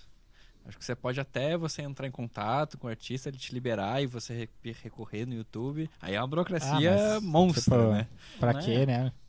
Fazer porque daí eu, eu entendo que é uma forma de divulgar, tipo, um, digamos, um artista que esteja, não esteja na mídia. Uhum. Você vai tocar, digamos, um, vou falar uma um Biafra. Olha, onde eu puxei? Saiu o dinossauro aqui debaixo. O cara vai tocar lá Sonho de Ícaro, que eu acho uma música muito legal dele, a única boa dele, uhum. mas é legal. Ele não pode tocar porque ele vai lá e barra, a gravadora uhum. barra. É. Pô, deixa pra o pessoal lembrar, quem é velho como eu, escutar uhum. aquela musiquinha, lembrar, tomar um Sadol de novo. Sadol. É. Então o YouTube corta isso aí, né? YouTube corta, em compensação, isso, né? As lives, o YouTube também dá pra você expandir. Mas se quiser ter um alcance maior, você tem que pagar, né? Hoje a é. internet é uma grande ferramenta, né? Mas você tem que estar tá muito seguro no que você vai produzir para ela. Sim. É, não sim, não sim, é mais sim. igual a, tipo, dez anos atrás, que você publicava um videozinho tocando, ele já tava legal, né? Uhum. Cara, eu lembro da época que a gente tinha a banda Ceres ali em Correia Pinto, isso em dois mil e nove. A gente... Eu mesmo, né? Porque a gente tinha uma câmera e eu editava no, no Movie Maker, uns clipes, assim, uhum. cara, sabe? E tinha, um, tinha uma visualização legal, Júnior, porque, cara, era... Ali de Correia Pinto era só a gente que fazia vídeo. Então, já era uma coisa assim que você colocava e, pô, é fazendo vídeo. Hoje já é um... Nossa, hoje é meio que obrigatório de você coisas, fazer isso. Né? É, tanto de gente que faz isso, né? Cara, é muita gente que faz isso também. Produz, tudo cara. Mudou muito rápido, né? Tipo, no celular você tira uma qualidade de, de vídeo muito melhor que uma câmera boa naquela época. É, sabe? Né? Os caras fazem filme com o celular, né? É. Sim, quatro K, coloca lá e vai, né? É. Mas é, é isso, a, a gente tem que começar a, entender, a trabalhar com a internet e entender que ela é boa, mas ela também pode depor contra você, né? Sim, total. Sim, totalmente. Eu tava vendo um vídeo do Ozelzinho, que ele tá tocando Catedral agora. Sim. E ele fazendo um solo, mas muito incrível. Deu os comentários. Nossa, que coisa mais ridícula. É, o artista, a gente, a gente que não é tipo um artista renomado, a gente que gosta de música e, e faz por amor, a gente vai focar, infelizmente, no comentário ruim. Negativo. É, tem muitas. Às vezes vocês têm, digamos assim, digamos que o Zéuzinho tem mil comentários positivos. Vai ter uns cinquenta negativos. Talvez ele não foque, mas eu focaria. Isso que é o problema da internet. É, é difícil é. lidar, você tem que estar é bem. Ela deu bem. voz a todo mundo, mas uhum. nem todo mundo sabe se comunicar de forma é, correta, né? Exatamente. É, eu acho que aí cabe a, a quem está produzindo conteúdo, no caso a gente produzindo, é, saber administrar isso, saber filtrar, sabe? Tipo, ah, desses cinquenta negativo, o que realmente é uma crítica negativa, é uma, a crítica Sim. que vai agregar, e o que, que é só falar por, por falar pra desmerecer, hater, né? É hater.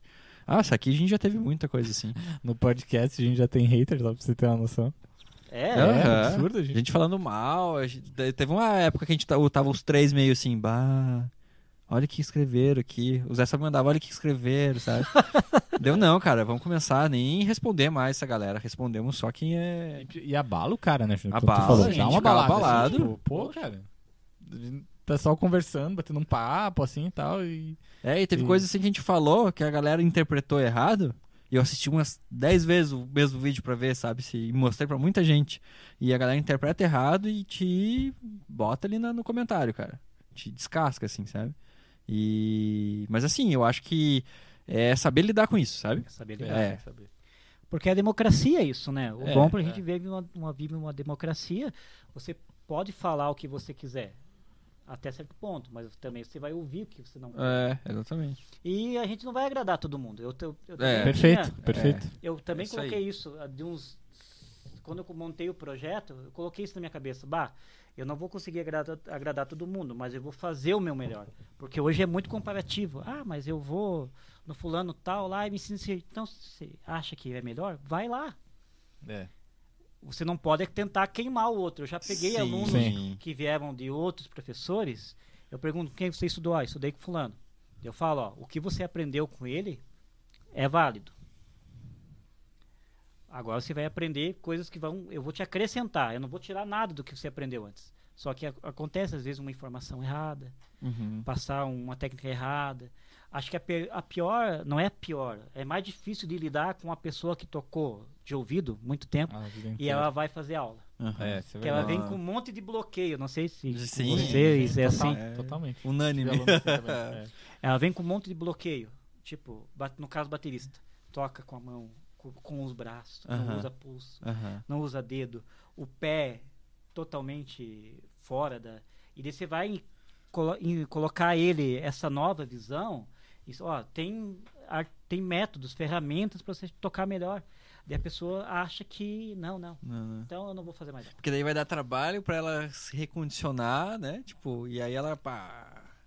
É, a mesma coisa do cara que aprende por YouTube, digamos, guitarra é. E violão. Eu acho complicado a pessoa aprender. Ah, vou decorar o shape da pentatônica ali. Tá, mas como que você vai ser criativo nisso? Uhum. Vai precisar de vocês, de mim, no caso da bateria. Ah, eu quero fazer um... pegar um solo de jazz lá do Buddy Rich. Tá, tem a partitura. Ah, eu não sei ler, então vamos... O pessoal é. Não quer saber muito de teoria, não sei se... É, vocês... sim, é quando chega na teoria musical, o pessoal parece que...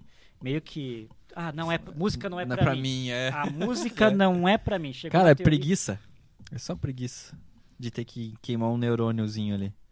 Porque a teoria, no começo, é chata. Mas depois ela abre a... Sim, nossa. Digamos assim, eu toquei autodidata de noventa e quatro a noventa e nove, quando fui, estuda, fui dar aula no Instituto Musical Amadeus. Lá eu vi a necessidade de estudar a teoria. Uhum. Estudei, não me caiu os pedaços, porque não, não caiu. Só ajudou, eu, né? Só, eu pensei, bah, vai cair, caiu o cabelo, né? Eu perdi o cabelo bastante aí, mas me ajudou porque quando eu fui estudar violão com o professor da mesma escola, ele colocou a partitura e eu já sabia. Legal, então eu só tinha perfeito. Que me localizar e posicionar aqui. Sim. O contrabaixo também. Eu tenho métodos de contrabaixo lá que eu uso, que é com leitura. Uhum. Mas volta e meia eu peço uma, uma dica pro Zé Borges lá, uhum. eu peço uma dica de quem tem uma, um, um nível mais avançado, sabe? O, o ideal da música é sempre você trocar ideia, você nunca vai saber tudo. Exatamente. Né? Se você colocar na tua cabeça que você é um eterno aprendiz, talvez é um, uma coisa meio batida, né? Ah, isso sim. aí todo mundo fala, ah, eu sou um eterno, mas a, a vida mas é, é, é verdade, verdade, né? É verdade pura. Não existe, digamos assim, não existe uma verdade suprema na, na música. Ó. É essa aqui, depois dessa não tem nada. Tudo que está fora disso não existe. Não, você tem outras formas, outros caminhos, né? É, perfeito. E hoje o pessoal, essa geração de iPad, de iPhone, eles querem todas as coisas para ontem, uhum, não é assim. Imediatismo, né? É, muito imediatismo. Parece que é, é. um nesse miojo, né? Três minutos tá pronto. É, tudo assim, né? Toda a mídia, assim, né? Sei lá, a própria Netflix é assim, né? Lançou esse modo de lançar uma temporada de uma série, dez episódios num dia só, né? Aham. Então, a geração tá assim, tudo tá assim, né, cara? Porque então... tem uma grande diferença, não sei se vocês concordam comigo, entre aquela pessoa que enrola o aluno, uhum. tem gente tem, que enrola. Tem, é. Se você enrolar o aluno... Das duas, uma, ele vai perceber que está sendo enrolado e nunca mais vai querer saber de aula de música ou vai queimar você sim. na cidade onde você está. É, é, é. Ah, eu quero fazer aula é, de música. E, cara, isso é muito verdade, porque o marketing boca a boca é, um, é o, talvez o marketing que mais funciona, né? Em tudo, eu acho. tudo, tudo. né? Você fala para um cara, ô, oh, aquele cara, sei lá, arruma essa coisa certa. Você vai indicar para o cara. A indicação, é. A indicação. indicação. E aí começa uma coisa e vai, e vai, né? E quando fala o professor, ó, ah, aquele professor ali é meio estranho, aí você começa... Ah, pa, é, passa a bola de neve, é. passa por um, passa a bola de quando vê, você perdeu tudo, o professor perdeu tudo. Porque você não pode enrolar. Então faz uma, uma didática de aula, ó, até, vou te ensinar até aqui. Depois daqui procura fulano. Eu falo assim para meus alunos, ó, você quer to- fazer solos e coisas, então você vai lá pro Zé, que o Zé vai te, te encaminhar melhor lá. Você tem que ser real sim, também. Sim, ah, não, sim. eu sou... o senhor Miyagi da música lá, que tira, tira casaco, põe casaco, né? Não, não. Toca escala, tira escala, abaixa tom, aumenta tom. Então, é, isso é a, a propaganda boca a boca é bem interessante. No nosso projeto lá, é o pessoal que vem. Eu não faço propaganda lá. Uhum. Ó, tem aula de música lá, tem o Juste. O Juste lá do Amadeus deu... O meu know-how, digamos assim, é ter dado dezessete anos de aula no Amadeus. Uhum. Então, isso que eu carrego de bom. Tem gente que acha, não, mas você tem que estar pegado ao passado. Não, é, foi a minha vida, foi ali. É, é teu portfólio, né? É teu currículo. Sabe? Então, isso não me faz melhor do, do que ninguém, mas dá uma credibilidade, sim, né? Sim. E quando você trabalha no meio com música gospel, a maioria dos meus alunos são evangélicos. Uhum. Então... você tem que ter um cuidado, porque esse aluno eu estou preparando justamente o que você falou anteriormente.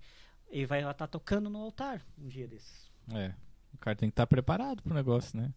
É. Se pedir um forró, ah, o worship hoje não deu, hoje vai ter que tocar um forró. Não, já aconteceu com um aluno meu que não gostava de ritmos brasileiros. Ele foi fazer uma aula com o Aquiles, acho que foi fazer em Curitiba.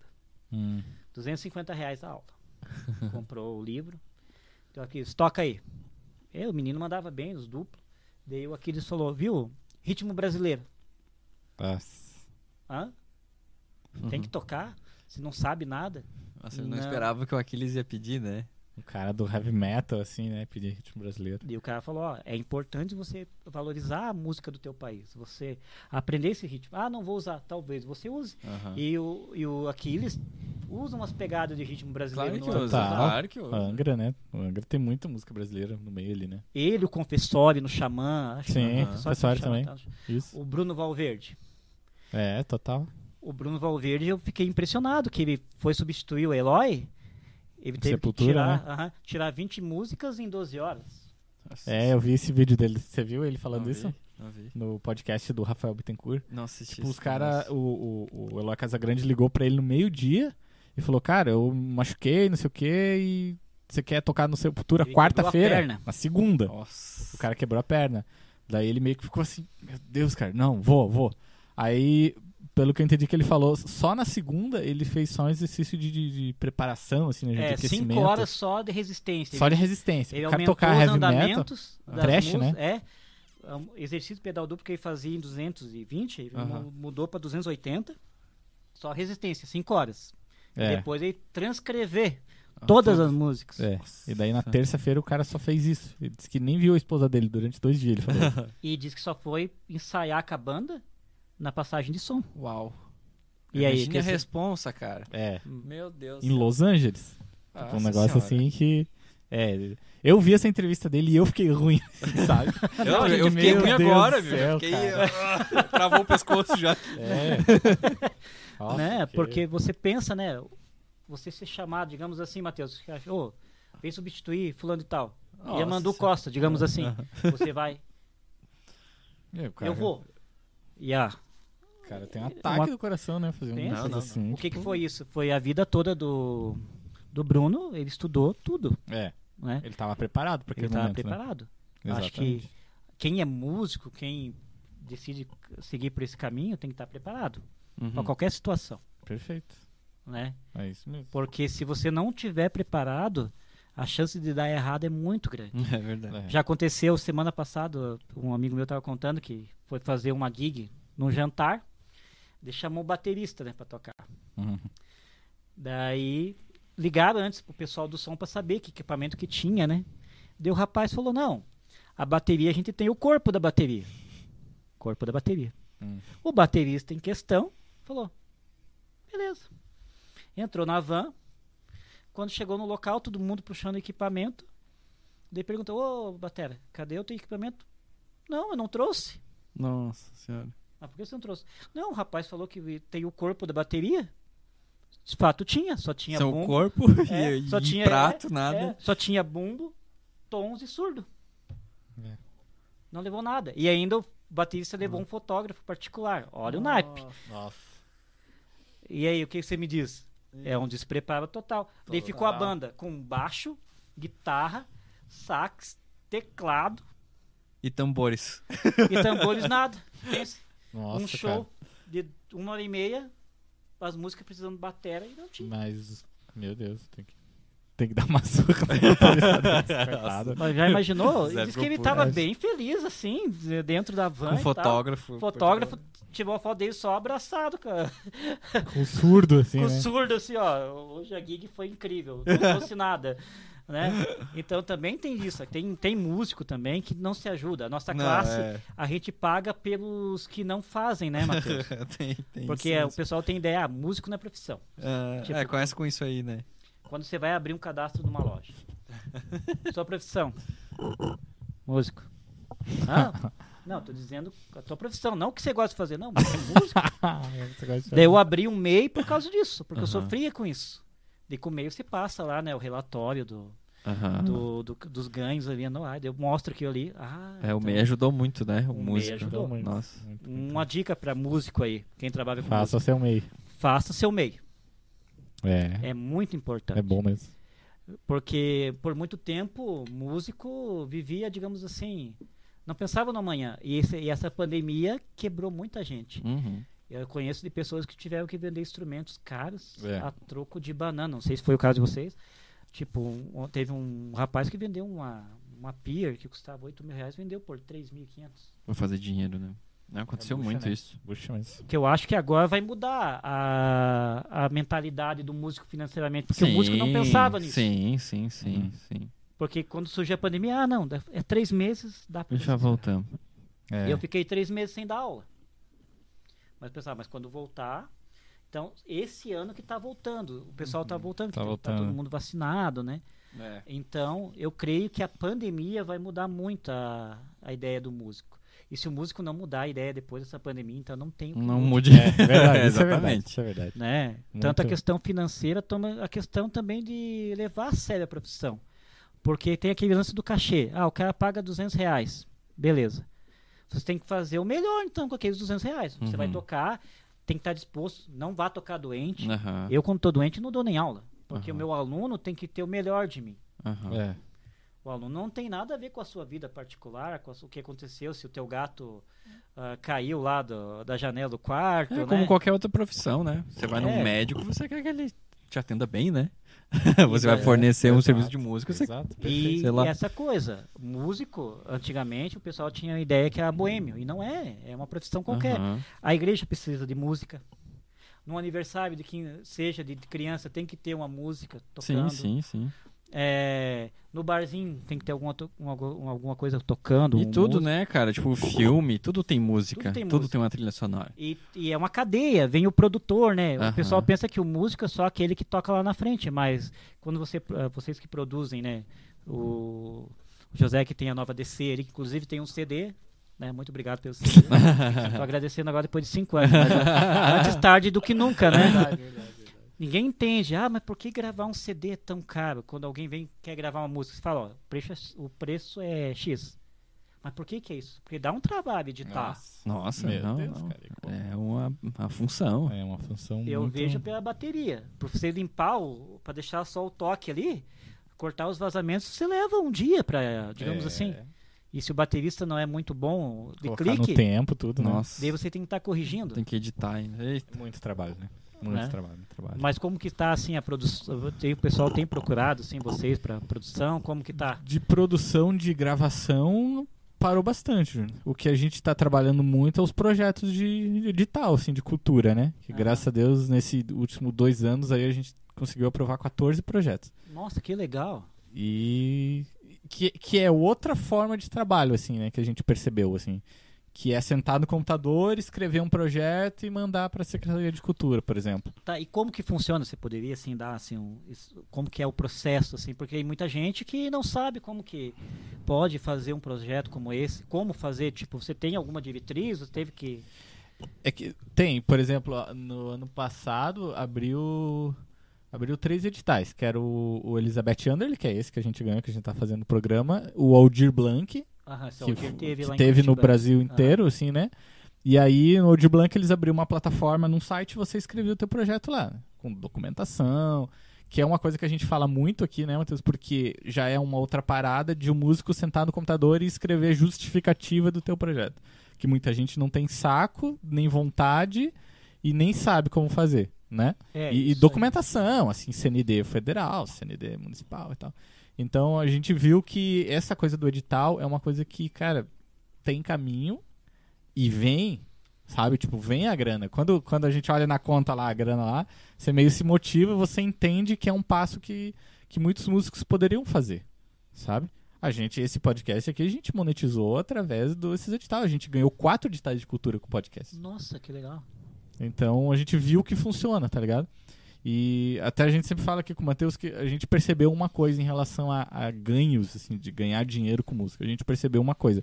Que se a gente quer ter um... um Uh, um dinheiro legal, assim, e, e um projeto legal, cara, é através de um edital de cultura. É por ali o caminho, entendeu? A gente não vai fazer uma banda e vender ingresso pra ganhar com bilheteria. Não é a forma que a gente trabalha. Uhum. Tem gente que faz isso, Sim. tem. Uhum. Mas é difícil, entende? Por exemplo, projetos grandes, Camerata Florianópolis, vive através de leis de incentivo. Eles fazem um projeto e através de um, uma lei fiscal, que é a Lei Rouanet, por exemplo... Sim. que monetiza o trabalho de muita gente, cara, sabe? Tipo, muita gente. É, viabiliza, mu- ah, viabiliza muito a parada, né? Então, nós entendemos que o nosso trabalho daqui pra frente é, é esse, é tentar uh, fazer através de editais de cultura, né? E municipal, vocês também conseguiram... Aqui não tem municipal. A gente... Lei municipal não, não tem, né? Tem o edital, né? Que teve... é... Do Aldir Blanc, né? Do Aldir Blanc, que era um edital municipal. Hum. Mas a lei tem duas hoje. Tem a, a Rouanet, que é a famosa Rouanet. Que é tão, tão criticada polêmica, né? também, é. Polêmica, mas tipo... Que, mas que ajuda, né? Tipo, se você souber fazer os trâmites é, legais... Por, é, exatamente. Assim. É porque ela, por si só, ela ajuda. Mas tem gente que dá um jeito de burlar, sabe? É. Tem gente que não precisaria desse, dessa, dessa lei Rouanet e utiliza, e aprova. É, é, é aí que tá a corrupção. É aí que dá o B O, né? É aí que dá o B O. É. Mas assim, cara, para muitos outros projetos é o que faz acontecer. É, exatamente. A lei Rouanet, na verdade, é uma coisa muito boa, que sofreu por isso, assim, né? Tipo, ó, um artista muito grande pegou e daí, ah... É, como tem um vídeo muito famoso do YouTube do Ratinho, por exemplo, ah, Sim, artista fala além, mal do uma mata da Lei Rouanet, isso aqui. Cara, mas a Lei Rouanet é pro músico independente, é pra e nós. Tem, assim, é, tá e ligado? Tem outra coisa que a galera também esquece, que assim, a, a Lei Rouanet não, não é o governo que tá te entregando dinheiro de, direto, sabe? É, existe uma empresa é, privada é ali fica... junto também. Claro que vai ser do imposto da empresa, de um imposto de, de renda, ela vai deduzir o valor Sim. que vai te pagar depois, mas existe a participação da, da, da, da empresa privada, não é direto a prefeitura te dando dinheiro, entende? Uhum. É, é, é o que aconteceu lá em Curitibanos, inclu, inclusive final do ano passado, tinha uma verba para cultura, uhum. que sobrou essa verba. E eles, o D E I foi feita uma votação para que fosse usada essa verba da cultura para pagar outras coisas. Hum. Nossa. E foi aprovado. Foi aprovado. Uhum. E daí quem se manifestou nas redes sociais contra, tem projeto barrado lá. Ah, uhum. Isso daí aí é, é chato. chato. Isso é, é chato, cara. Porque daí... Por que que sobrou o dinheiro? Porque justamente das duas uma. Ou não teve projetos que não passou pelo crivo, que não uhum. foi aprovados, ou porque não, não houve interesse do, dos músicos em, em questão. Ou é. nem conhecimento que existia também. É, porque o pessoal... Por isso que eu te perguntei como uhum. que faz, porque a, a maioria, talvez a, a, as pessoas tenham até uma ideia de fazer um projeto, mas não sabem qual o caminho que tem que percorrer, porque é muita coisa, né? Imagina que deve ser documentação... É, bastante coisa. O documento errado já faz voltar é, todo... Já perde, é, não, cara, você de perdeu. Duas uma, ou você estuda bastante o assunto, ou contrata um produtor. Tá aí, ó. mas é, é, é, é muito é, não, mas é, é tipo, o Zé tá trabalhando bastante com isso, assim, a gente fez os projetos juntos, mas o Zé que tá, tá prestando serviço pra fora, vamos dizer assim. Uhum. Mas assim, isso é, é fato, cara, que nem quando você vai, você precisa resolver algum problema, você quer gravar, você vai no estúdio. Se você quer fazer um projeto e você não sabe como, contrata um produtor. Claro, para colocar exatamente. As ideias e, e tipo, fazer funcionar. Fazer, fazer funcionar. É, exatamente. Porque às vezes o, o, o autor da música, ah, eu penso que a guitarra ficava assim legal, desse uhum. jeito. Mas o produtor, não, que tal você tirar isso aqui? Exatamente. É. E às vezes o produtor, por isso que fica é caro, né, José, Sim. tipo gravar uma música, digamos assim. Um valor para gravar uma música hoje, no, no, se você fosse fazer a produção, seria mais ou menos assim, vamos, um, um valor... Cara, bem barato, bem barato, assim, uns quinhentos pila. Barato, assim, sabe? Aham. Uns quinhentos pila, mas completo. E, cara, já vale muito... É, digo assim, porque dá muito trabalho, dá muito né? Trabalho, assim, já né? é barato o negócio. Assim. Aham. Então... sei lá. É. Daí na produção se você, vale só, você só organiza, organiza as ideias do, do é, cantor. O, a parada do produtor é isso, tipo, o cara vem com um projeto e você primeiro você tem que entender o edital. Uhum. Sabe? Porque cada edital é, um, é uma parada. Tipo, o Elisabete Anderle é um, um esquema, esse que a gente ganhou aqui. Então, o, o papel do produtor meu, no caso, é ler o edital inteiro e entender o que que cada projeto tem que ter. Entende? Tipo... Uh, por exemplo, do nosso, do Manual da Música, a gente leu inteiro e adequou conforme o Elisabete pede. Assim. É, é que tem, assim, até pra galera entender, quando a gente fala de produtor, você tem o produtor, o produtor cultural, que é isso que o Zé tá falando, né? Tipo, você pegar o teu projeto, ah, eu tenho uma banda, não sei o que, eu quero eu um monetizar. Pra... Uhum. Ele vai organizar, tá, ó, vamos fazer identidade visual, ah, não sei o que, você tem que ter uma foto, faz o um material, acha um edital, ó, vamos, vamos tentar escrever esse edital, vamos ler Rouanet, não sei, organiza isso. Ele vai ser o teu produtor cultural. E existe o produtor musical, que daí é o cara que vai mexer na música, que vai chegar Sim, ali, né? É. E, mas isso da produção cultural é isso, cara. Tipo, você tem que... E assim, tipo, teve esses editais, mas eles não são sempre que acontecem, né? Então você ah. sempre tem que estar tá ligado. Por exemplo, você tem que estar tá antenado o que, que a Fundação Catarinense de Cultura está fazendo. E, ah, vai abrir um edital em novembro, sei lá. Então você, você já tem que ir preparando agora para chegar em é. novembro e estar tá preparado. Então, ah, sim, sim. tem todo esse trabalho, sabe? Uhum. Que é o que, a gente, que eu comentei, assim, que músico tem medo disso. Entendeu? Eu conversando com um colega ali, ele falou, cara, eu olhei lá a documentação e pensei, não, vou fazer. Só por a documentação, entende? E perdeu grana, né? É, porque daí é aí que tá, como é, um, é, é grana que vem do poder público, você tem que tá tudo certo. Claro. Primeira coisa, todas as certidões negativas, você tem que, você tem que ter pago todos os teus impostos. Uhum. E aí você tem que provar que você tem que ter pago todos os impostos. Então você tem que ir atrás dos documentos. E aí, às vezes, para os músicos isso...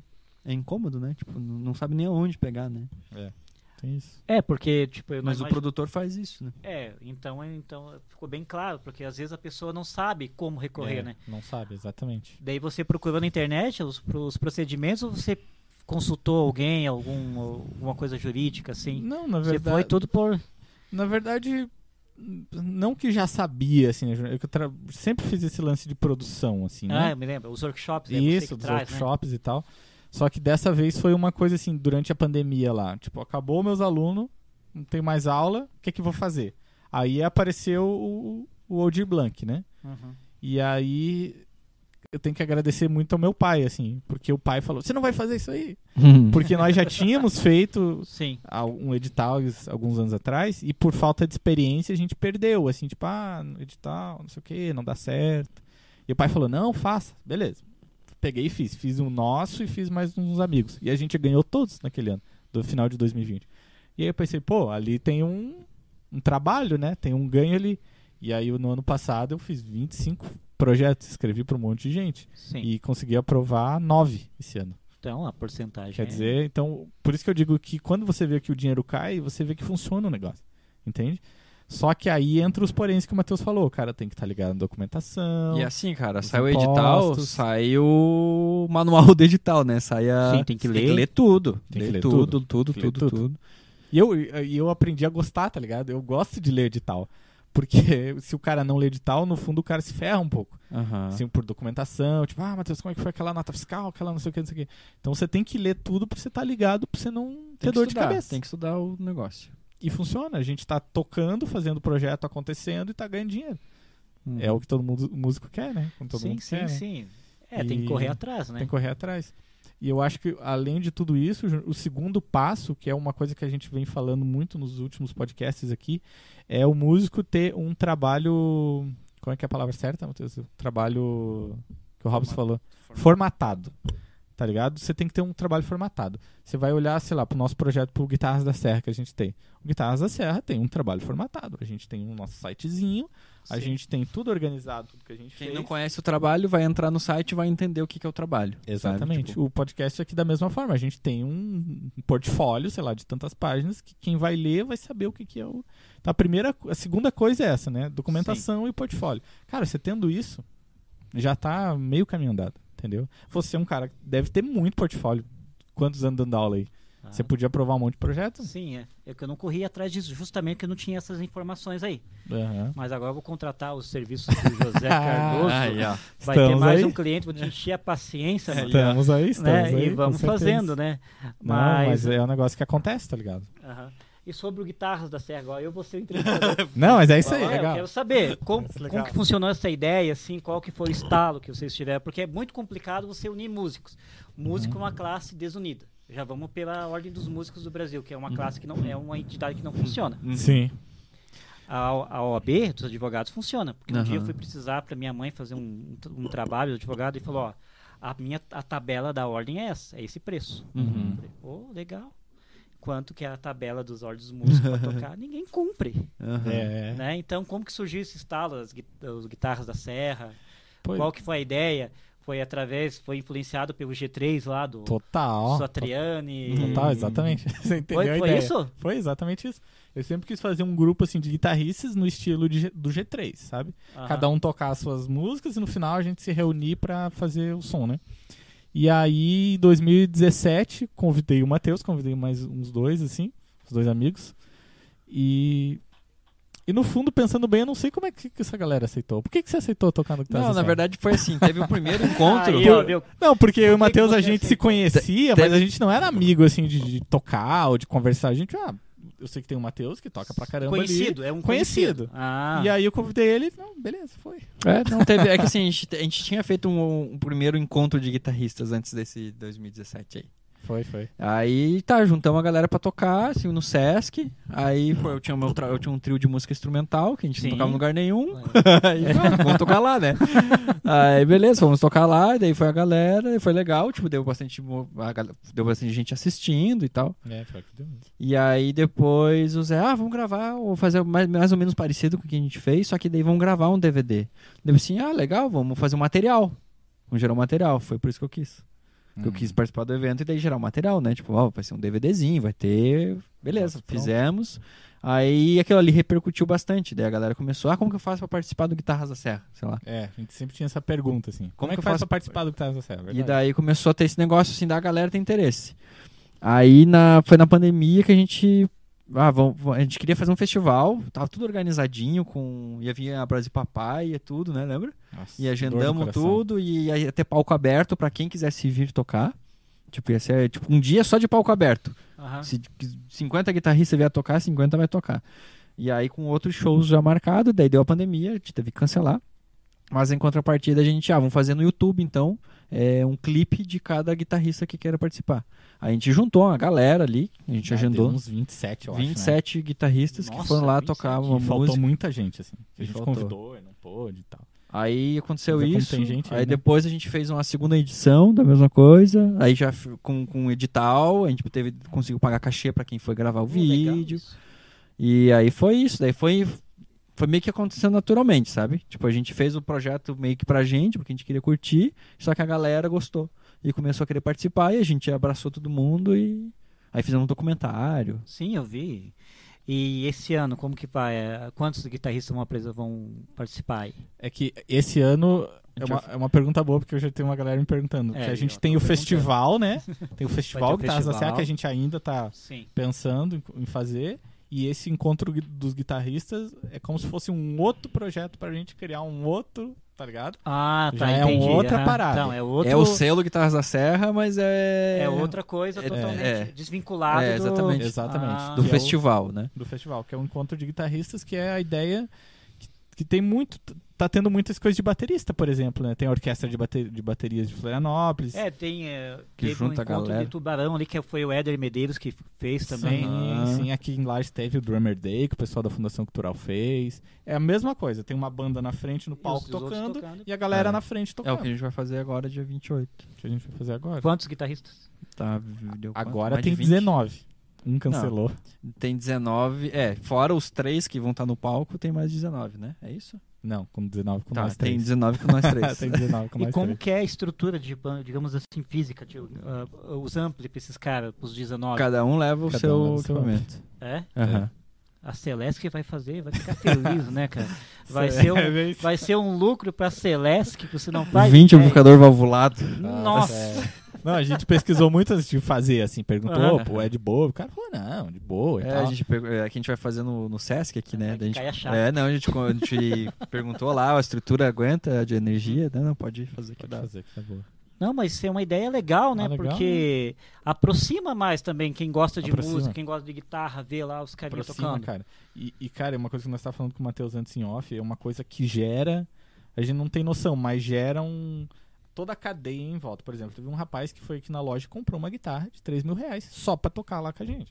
Um rapaz novo, movimentou assim. Movimentou a cena, digamos assim. Movimentou né? a cena, o cara foi lá na loja, comprou, um monte de gente tá comprando corda, tá comprando não sei o quê, comprando pedal e tal, pra ir tocar lá no dia. Regulando entendeu? guitarra comigo, pra ir Regulando. tocar no dia. Aí, ó. Exato, trabalhos, né? Exato entendeu? Mas é uma coisa que tá gerando. Eu do Zé hoje de manhã. A minha, o Matheus já levou. Então. É. Exato. O Boninho tá fazendo parte disso Boninho, também, hein? A Ana, a Ana é nossa filmmaker. Ah, ela vai filmar lá. Hum. Ah, então Exatamente. tá, tá. Tem que, né, tem que ter, o nepotismo impera é. aqui nesse local. Ah, total, total, total. É que assim, ó, tem os guitarristas, tem o produtor que tá aqui, daí tem a Ana que tá aqui, é, né? Ana ela não, chefe, não, né? Chefe, né? Ela manda, ela, vai. Não, ela não suja as mãos. É, com seu um metro e oitenta de altura ali, né? Que daí, né, fica... Ô, Ana, lê os comentários pra nós. É, lê os comentários. Temos aí. muitos comentários, ah, então é, vamos tem, ler pá, aqui. Tem muita gente leando. Vamos voltar lá em cima pra poder é, ler. É verdade. Uh, vamos ver aqui, eu quero ver se eu vou acertar o nome de quem, de quem escreveu aqui. É Odich? Odirley? Não, é O D I C H K. Então não, não vou saber pronunciar seu nome, mas Disque, estamos aí, Disque, né? Disque. Isso, ele falou, grande Júnior, coração enorme, sempre distribuindo pães, cestas básicas, alimentos, roupas, sempre olhando para os necess... necessitados. Ah, isso aí explicando é que a gente, na Igreja Batista, a gente tem um projeto social, hum. em que as irmãs da igreja fazem pães. Uhum. E daí, uma vez por mês, a gente vai distribuir esses pães para o pessoal mais carente. Olha é que legal. É sessenta pacotes de pães com dez biscoitinhos dentro. Nossa. E também a gente tem... a questão de cestas básicas, a gente distribui em torno de trinta cestas básicas para as pessoas carentes. As pessoas nem vão na nossa igreja. Hum. A gente fez um cadastro, a gente vai ao encontro. Por isso da, da questão massa, ali. Que da... massa, legal, cara. Essa é uma ótima ideia, nossa, muito bom. E ele mesmo também continuou e falou, perguntem para ele como foi tocar bateria acompanhando a harpa do rei Davi. Nossa. Quem que fez... Como o... é que é essa história? Quem que é... Quem que fez o comentário? Pois é, então, é, é esse mesma mesmo, essa mesma pessoa que eu não sei pronunciar o nome dele, não. Ah, é porque tem uma é que me chamam de Matusa lá. É um apelido carinhoso, porque Matusa sou muito velho, é. Daí, aí Matusa, daí com certeza veio esse lance de tocar com a Correia Davi. Ah, eu mando um abraço pra sua avó, é muito gente boa. Tá bom? É a nossa resposta, assim, automática. Tá certo, tá certo. O que mais então, temos aí? Uh, Diego Rodrigo, uh, Diego, isso mesmo, ele, ele falou, lembro das músicas de Asaf Borba, que eram muita notação e variação de som. É, aquilo que a gente tava falando, né, porque Total. antigamente a, a composição da música gospel, a, aquela música És a Nossa Estrela da Manhã, você já tocou, né? És a Nossa Essa Estrela acho... da Manhã, pam, pam, pam, pam. Essa acho que não, não lembro. É tipo João Alexandre, Matheus, uhum. um monte de acorde. Então, é, é antigamente Uma as curaça, composições sim. eram boas, só que aquilo que você falou está sendo traduzido. Talvez tenha pessoas com composições assim legais para colocar no worship, só que a roupagem não permite.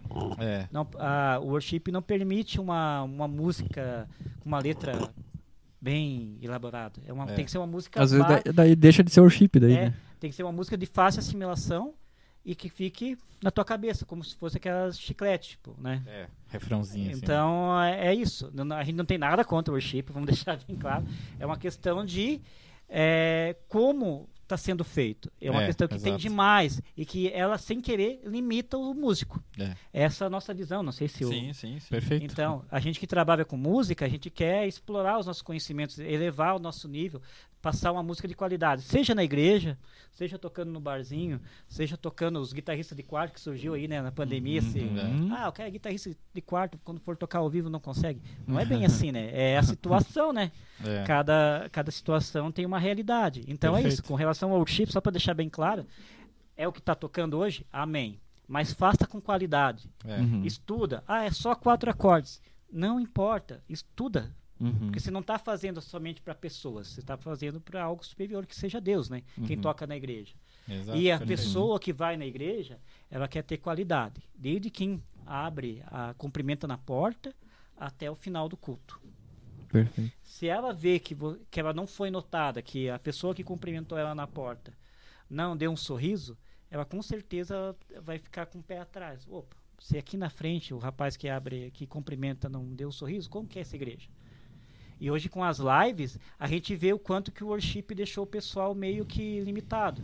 Tem aquele, aquele perfil Worship Files, não sei se vocês seguem. Não. Uhum. Ah, sim, lá, ah. A, a Boninho sabe, a Boninho sabe. Tô ligada. Tá, tá confessando o pecado aqui, né, irmã? Então, é assim, o pessoal errando letra. É, o cara tocando guitarra e derruba a guitarra, o cara vai sentar no banco numa live e derruba tudo. É, gente falando ai, ai, ai. fora do tom, o tecladista solta um pad errado, sabe? Porque hoje tá tudo online. Daí é. Quem assiste vê, ah, nossa, mas olha, esses caras de música são tudo bagunçado, né? Então você que toca na igreja, faz o teu melhor para Deus, mas procura também informação. Procura professores como o José, tô falando, tá dando aula, né, José? Sim. O Matheus, aqui o pessoal de Lages. Curitibanos me procura. Mas também tem o Zé Borges, da Capo. É, tem a A T G também, que é uma excelente escola. Procura informação, nunca é demais. Exato. Perfeito, né? Perfeito. Aí falei bem boninho. Fala bem bonito. Muito Mais bom. Mais comentários, bom. Ana? Manda aí, Ana. Aí temos uh, bastante galera aqui mandando boa tarde, boa tarde, oi. A Ariana mandou, nossa, cortou o cabelo. É minha instrutora de academia. É aquela instrutora. A Ariana é assim. Ela disse vai... que até cortou o cabelo pra vir no podcast. É, é, é o, não, é cortou o cabelo. O pouco cabelo que eu tenho. Ela é da... Vou fazer um tel jabazinho aqui. É da Projeto Fitness, lá de Curitibanos. É ela que cuida desse jovem mancebo aqui. Ah, faz um mês que eu não vou na academia, mas segunda Nossa. eu vou voltar. Aí, ó, tá feita a promessa aí. aí ó. Viu? Uhum. Uh, Newton Santana também mandou boa tarde.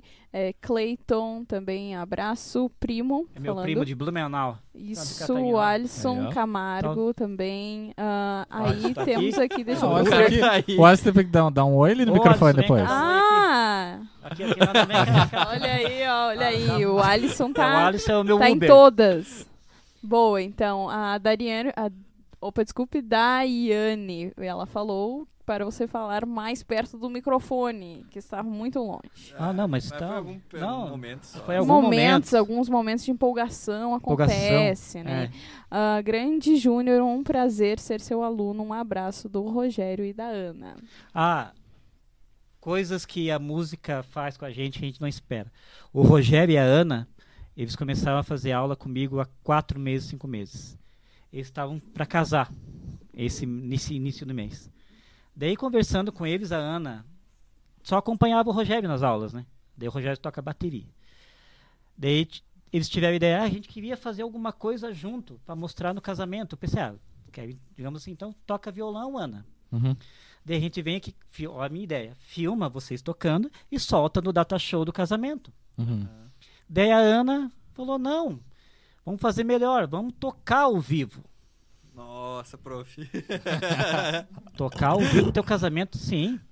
Daí o Rogério veio, veio com a ideia, ah, vamos tocar uma do Foo Fighters. Daí eu falei, não, talvez essa fica, é mais, é mais porque o Rogério já ama Foo Fighters. Pesado, né? Né? A Ana é mais de sertanejo, mas tá virando roqueira agora. Uhum. E daí tá... Fomos ensaiar aquela Seven Nation Army lá do... Uh-huh. Tam, tam, tam, tam, tam, tam, White Stripers, tam, né? É. Então, foram dois meses de ensaio. O casamento dela era em maio.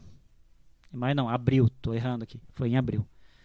Então, pensa a responsabilidade. Eu estava acostumado com recital, que você ensaia três meses o aluno. Uh-huh. Chega lá, pode acontecer do aluno é, esquecer a música, ficar uh-huh. nervoso. Só que você pode parar e repetir. O casamento Sim, não. não. É. E ela na entrada dos noivos, você não faz ideia. Nossa. Digamos assim, chegamos lá no, onde foi feito o casamento, foi feito, a gente montou uma tendinha. A ideia é o quê? Eles iam entrar, toca- eu ia entrar tocando com a guitarra, cara.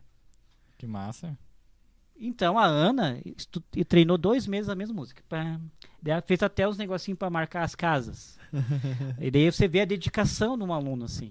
E eu pensando, bah, não tem como voltar para trás. É só, ela vai entrar uma vez, então tem que acertar. Uhum. Que legal.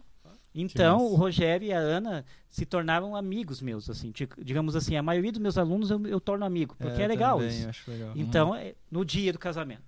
Agora eu vou contar uma que a Ana vai, depois vai me bater segunda na aula. Vai estar tá tudo bem.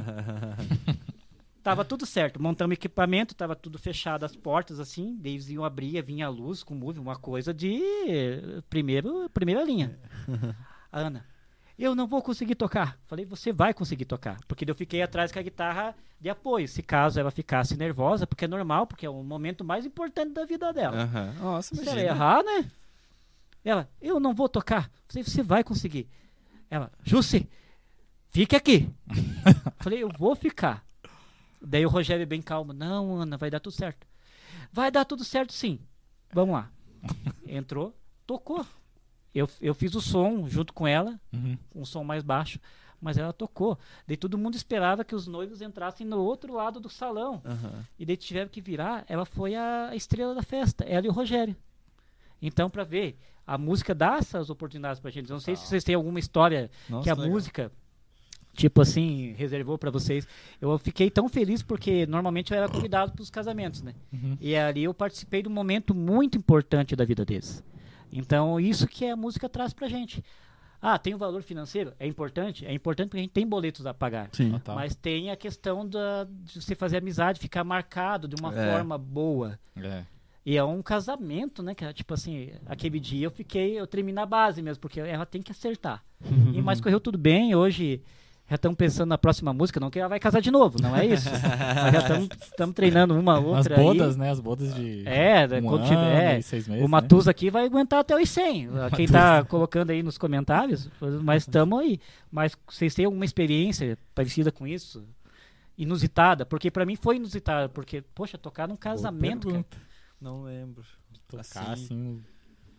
Deve ter agora, mas na pressão. É, sim. agora na pressão. O cara esquece ah, tudo. na pressão vocês esquecem. Eu ah, também. Pra, aqui, pra quem tá aqui, não, você fala lá, Júnior, ó, não se sinta pressionado. Foi bem assim que você... É uma conversa, então estou conversando. Você não tocou. O Matheus já tocou em casamento.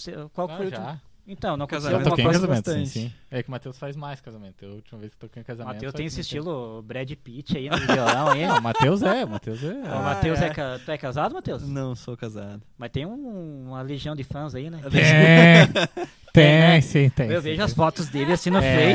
Face. Não, e não tem Photoshop, gente. As meninas que estiverem vendo isso aqui, ou ver depois... Tá disponível no mercado de trabalho? Não, não, não, tá, não, não mais. Tá. Não mais, então, ó, ó lá, a Boninha, a Boninha tá casada, né? E você... Ah, ela casou, ela casou. Tá. Eu tô em namoro, namoro sério. Isso aí, namoro eu, sério. Isso aí, a música, a música é os coraçãozinhos. Exatamente. Né? Boa, não tem boa. nenhuma inusitada acontecer de quebrar a corda hum. ou alguma coisa Nossa, assim. Nossa, isso acontece bastante, agora, né? Agora você me pegou, porque... Pensar assim, de quebrar a corda, boa história. Ana, leia mais um comentário. Eu vou... É, vai, vai, vai, vai lá. Ei, eu vou puxar agora, vai começar. Vamos aqui. falar de Marvel daqui a pouco. Vamos ver. Vamos aqui. falar, vamos falar. Ah, ah tá. A Daiane, então, falou: Júnior, fala pra eles da sua experiência em ver sua irmã tocar Tordilho Negro na sua bateria. Ah, a minha irmã... minha irmã é uma figura. Eu tinha montado, daí fechou a escola, né? Eu fiquei um mês só pensando o que ia fazer, daí levei todo o meu equipamento pra minha casa. Eu deixei minha bateria eletrônica. Uhum. Daí eu fui no, no, no centro da cidade, Curitibanos, que não é muito grande, tá, Matheus? Você fala em centro, nossa, deve ser que... Eu conheço, eu não. conheço lá. É só duas ruas, uma que vai e uma que vem. Mas Curitibanos é uma benção, cara. É uma cidade eu, go- bem... eu gosto daquela cidade, eu acho muito bonita a cidade. É bem calma, né? Bem cara? calma. Pessoal, esse só... dia nós fomos tomar chimarrão lá no, no, no estádio, lá. Um é, amigo nosso foi, que mora né? lá. Uhum. Foi? Sim, sim. Um amigo nosso que é músico, que toca lá, que toca na mora lá. lá, né? Quem que é? O Renê. Renê dos Santos. Ele tá há pouco tempo lá. Pouco tempo, a esposa dele é, foi transferida pra lá, ela é bombeira. Aí ele foi acompanhar ela lá e daí tá morando lá. Ele trabalha aqui, né? Mas ele mora lá. Mora lá. Então, doutor Dírio, daí eu, tá. Daí na rua de casa, uh, os vizinhos me conhecem e tal.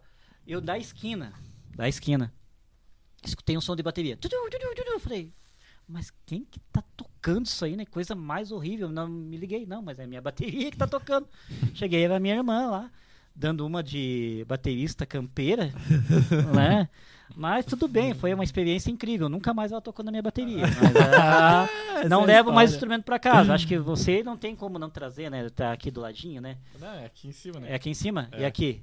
Aqui é só o estúdio. É só o estúdio? É.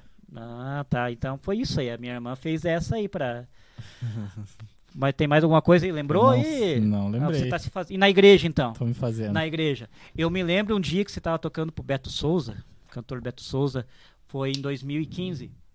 Nossa, o cara que veio lá de Minas Gerais? É, aquele que... Desse estado... Veio Mateus, de Belo Horizonte. É, Matheus.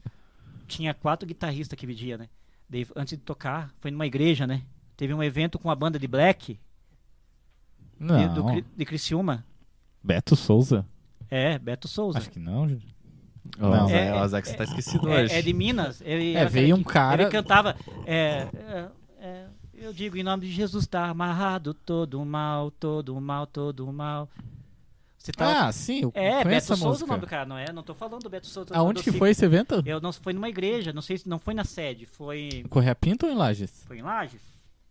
Que você tocou, os caras foram passar o som. Não foi lá no tributo. Não foi lá no tributo. É, tributo. Que daí, isso, porque daí teve que passar todo o som, o powerplay, o carinha da mesa lá tava todo perdido, que atrasou ah, um monte. É, sim, sim, sim. sim, sim. Eu olhava pro... Eu, eu não conhecia ele. Assim, eu olhava, nossa, aquele cara deve estar tá pé da vida. Que um tocava, aumenta mais aqui. E o Zé assim... Levei mijada do pastor, acredito. Nossa, agora, agora que você... Aí, sim, sim. E daí o pastor, cara, olha a falta de sabedoria, começou a falar que músico não é só tocar bonitinho. E o José ficava assim. Nossa, é, sério, Zé, levou mijada. Levou, cara. É, a primeira mijada que eu levei foi porque ele não gostava de amplificador.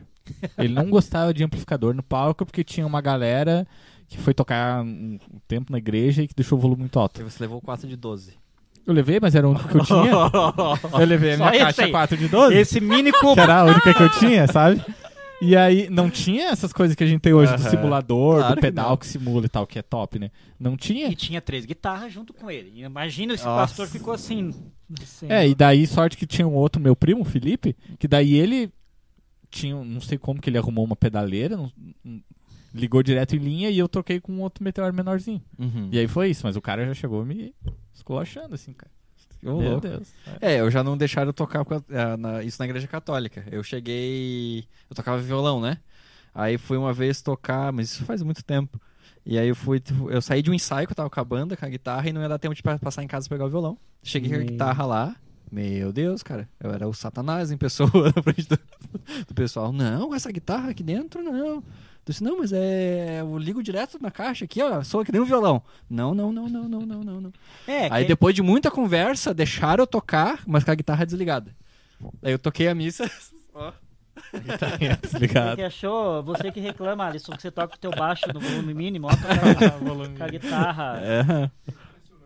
É impressionante, né? Sensacional. É. Mas é a visão errada que o povo tinha antigamente. Tinha, tinha. Antigamente não, tinha igreja que não tinha bateria. É... Sim, sim.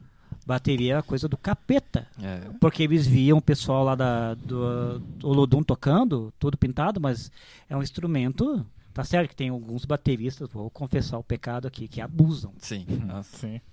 Agora com essas medidas de dezoito polegadas nos pratos, bumbo de vinte e quatro, parece um pneu de um Scania. Né? Não tem é. como. E pegada. Uma coisa que o pessoal não entende, tipo, você tá num ambiente pequeno. Você tem que entender que você vai Maneirar, ter que tocar mais né? suave. Sim, não. Maneirar porque bateria mesmo. Não tem volume. Aham. Tem a bateria eletrônica, que eu amo tocar com eletrônica. O pessoal, é, mas não transmite sensibilidade, sentimento. Ah, falei, não, meu, é a questão do, da ocasião. Totalmente. É, tipo, bateria amplificador. O cara tem uma ideia. Ah, o cara, com certeza o pastor viu o show do Rock in Rio lá, viu Slipknot tocando. Associou, ele, né? Associou, ele, associou. E você lá com a guitarra, não? Uhum. Esse menino aí não, não vai tocar. Eu, e a minha guitarra tinha um adesivo do Iron Maiden atrás. Ah, e não, aí, não, quando não, ela falou isso... Tomar, não, não. Quando ela falou isso, eu não desgrudei mais da guitarra, que ela não tinha visto o adesivo, né? Aí eu fiquei com a, com a guitarra colada, assim, fui guardar na capa. O adesivo do The Number of Beast, ou o Ed uh, manipulando um capetinho, assim. Ela não, acho que foi não, ela, não viu, ela não viu, ela não, não viu o adesivo. Não, não deixei. Eu colei no meu, na minha pele. Eu... Mas... Pensa a situação. É, essa é boa, né? Mas essa é tua, eu via teu sofrimento aquele dia, porque daí depois o pastor começou a lenhar. Falei, nossa, mas é, não precisa. E daí o, o, o José foi o que mais sentiu. Os outros não estavam nem aí. Uhum. Dos três guitarristas, quem tocou melhor foi o Zé, não porque eu tô na frente dele. Os outros três só faziam barulho. Quem chegava no solo era o Zé que fazia. Ah, mas o Zé é o mais virtuoso da Múris, você sabia disso, né? É, o Chile... Ele tem esse título, ele tem esse título, José Cardoso, o mais virtuoso da Múris, tá no, ele é o Steven... no R G. Viu? Tá ele na é o... carteira, viu? Né? Ele é o Steven Foi, porque já tem o Steven Vai, ele é o Steven Foi. Né? É, é. é o Malmsteen. É. Quais são as suas influências? Vamos falar de influência, pro pessoal também. Tá é, é, é, ele, ele influenciou muito o Malmsteen, essa galera. Ele influenciou é, muito ele, esse pessoal aí. Chimbinha, assim, é. né? Ele com a guitarrada. É. E aí, qual a tua influência? Nossa senhora, Zé Cardoso. É, ah, minha influ... Vai render, eu falei que eu ia não, falar. Então tá, vou dizer, minha maior influência hoje é Matheus Colossi. Ah, né? já, já, já vi virtuose, assim, né? Ah, a gente vai nos ensaios brincar, assim, né? Ele chega lá, não, essa música aí tem quatro por quatro, só toco em cinco e sete. Aí ele sai assim, é, toca... É, é os próximos comentários, vou dizer, né? Que é, é, é o Dream... que aconteceu deu, no último ensaio, deu, não foi assim. Deu. Ele é o Dream Theater Serrano. É, é só compacto composto. É, é só compacto composto. Ah, Matheus, ah, tem mais che, aí, né? Você, do che. Você não é do basicão, não é do povão. Sou, sou é, do no basicão, último ensaio, cara, do Guitarra Sincera, que a gente tá fazendo do Encontro do Guitarrista, a gente tá ensaiando, né? E hum, aí termina o ensaio e tal, e o Matheus começa a puxar uma coisa assim, do baterista, né? Um nosso amigo nosso tentando acompanhar, Rafael? Assim, o Rafael, Rafael oh, Floriani. Um abraço pro Rafael, eu sigo ele na, nas redes sociais, eu acho um excelente educador. Nossa, tio Rafa. É, o cara toca demais, eu vi o podcast que ele fez aqui com vocês. Eu não conheço ele pessoalmente, mas quero conhecer. Ah, Rafa, tem que vai trocar mas, muito olha, mais. É um excelente profissional, me espelho nele porque é um cara, ó, com e, conteúdo. E gente fina, e cara. E gente fina, fina, né? Então, fina, Rafael, sou teu fã aí. Tamo junto. É, tio Rafa. Tio Rafa assiste aí sempre. É, tio Rafa assiste. E daí o tio Rafa tentou acompanhar o Matheus, assim, né? Ah, Cinco e tal. Rafa... Daí o Rafa falou, nossa, difícil, de quem é essa música? De um compositor internacional. O Matheus falou, não, é minha mesmo, é minha. Ó, oh, compositor internacional não, internacional não, intergaláctico. Eu sou o Galactus do violão, Mario. Meu Deus. É ruim que eu fico prestando atenção nessas coisas no ensaio, só pra só vir no podcast. Eu tô, eu tô ligado, eu tô ligado. Tá, mas qual que... Não, cê, tirando o Matheus, que é uma coisa ah. ímpar. Outra... De menos do, do escalão baixo. Do assim. Escalão baixo? É, já cara, porque o... é inatingível esse cara. É todo músico inatingível. Inatingível. Ele, já, ele já entendeu a, já, já a pegada, um né? Entendeu? Entendeu? Eu tô aqui, eu tô, tô, me sinto honrado, mas agora sim. Depois você me contou, o cara só toca com uh, compasso de cinco, sete, é, doze, só cinco e sete. Loucura, assim, loucura. sessenta e quatro, então? É. E, cara, mas de, de influência, o cara que é cristão, o Juninho França, assim, né? Fran... Total, né? O Juninho França é um cara, é uma grande influência. E foi um cara que mudou muito, assim, né? Na música gospel, música cristã. Você tem uma amizade com ele, né? Vale ressaltar. É, ele veio toca, aqui em casa. Não, troca contatos, pelo menos. Tem, não, não troca. Não tem mais o zap dele? Não, não. O Juninho não é, assim, ele é um cara gente boa, mas é um cara que... Reservado. É, não é um cara tão acessível, assim, é, né? Ele falou só com ele ontem, hoje ele não falou. Hoje não... não, não. O Roger Franco, nesse caso, é um cara mais acessível, assim. A gente, às vezes, tá trocando mensagem por isso, né? Roger é muito gente boa. Se veio, deu uma entrevista pra gente no podcast e tal. Ah, é verdade, sim, sim. A gente fez. Mas é que o Juninho ah, já... É que também tem a questão da Oficina G três, que vai voltar ou não, né? Eu acho que ele tá meio que se reservando. É que, na verdade, pelo que eu percebo, assim, de algumas conversas de bastidores e tal, é que o Oficina é uma, é uma banda gigante, assim. Então o cara tem acesso a muita gente e tem muita gente que enchendo é... a paciência. É, enchendo a paciência, assim. Tá ligado? Ele não, não, vai, não nem tem, acho, nem tempo pra administrar todo mundo que manda é, recado. Não tem. Ele. E ele tá nos Estados Unidos, né? Ele não tá, tá morando nos Estados Unidos, é. Ele tá morando ou ele tá passando, vai ficar um tempo lá? Pus, olha, pelo que eu sabia, eu acho que ele tava morando, assim, sabe? Eu acho que o G três volta. É, volta, e, e volta, vai voltar volta. Com aquela formação clássica do C D O Tempo, do dois mil. P G e tal, nossa, agora vamos chamar de Matusa por tabela, dois mil. Uhum. É, é, dois mil. Não. Acho que vai ser P G, Voltão, porque é aquilo. E eu vou assistir. Onde não, total, hum. Oficina é uma coisa... Porque é uma banda que marcou até você, né? Imagina. Uhum, a Oficina, ele extrapolou, ele quebrou a quarta parede, digamos assim. Ele foi referência é para meio secular, vamos falar de novo, mas não existe. É, para o meio normal. Tocou no Rock in Rio, uhum. né? O Juninho Fran é referência, os instrumentos são caros do Juninho Fran. A única reclamação que eu tenho para fazer para Tagina. É, acho caro, um pouco o preço, porque não dá para a gente comprar, não. É, cara, e tá muito caro hoje em dia. Já tava mais barato uma época, assim, mas hoje, tipo, uma, uma guitarra dele, cara, dez anos, a dez é, tá dez mil reais. Uma guitarra é. Que era três mil reais, sei lá, dez anos atrás, hoje tá dez mil. É, com relação sim. a instrumentos, assim, na nossa, em Curitibanos foi difícil de comprar, cara. Por isso que eu falei uhum. no começo que Lages sempre foi referência uhum. na questão da música gaúcha e pra comprar instrumentos. A gente tinha que vir pra cá pra comprar. É. Daí desde dois mil e dez estou fazendo outro jabá. Acorde musical, conhece o André Krieger? acorde musical? Não. É o instrumento, hoje os instrumentos musicais que tem em Curitibanos. Uhum. Então, que abriu esse leque, porque antigamente tinha uma loja de instrumentos que você tinha que encomendar o instrumento primeiro, deixar um valor de entrada de cinquenta por cento e pegar quando chegasse o instrumento. Você não tinha essa... Ué, não podia tocar, tocar e tal, né? E a gente vinha pra cá comprar. Eu me lembro que eu, em dois mil e quatro eu vim comprar um jogo de peles hidráulicas aqui. Na época da na... Milsons e tal. Nossa, e pra fazer o cadastro da Milsons. Hum, qual é a tua profissão? É. Músico? Hum. Não, o que, que você gosta? Música? Na própria Milsons. Na loja, né? De música. Né? E daí, é. graças ao meu primo, o Edson, que vocês conhecem, Sim. o, daí, o Edson foi meu avalista. Então, por isso que eu acho interessante essa influência que Lages tem lá em Curitibanos. Hoje não tem tanto. Hoje, uhum. bandas lá famosas tem o Fogo de Chão, mas que não é mais lá, não é mais do, de Curitibanos. Agora formou uma boa entre amigos de gaúcho. Uhum. Daí temos o Nádia Tanque, que é, pop, é uhum, que tu falou. Punk rock, e os cantores normais, assim. Agora, músicos que destacaram para o meio nacional, a gente tem uns... Ah, Alexandre Fagundes, conhece? Ah, sim.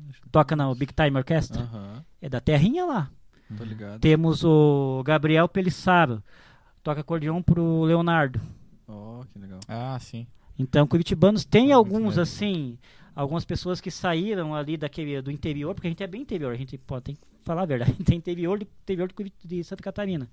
Que tem, são essas referências, né? Uhum. Agora, vamos ver, o Zé está se tornando um grande, um grande expoente ali. Uhum. Porque ele está tocando em tudo quanto é lugar.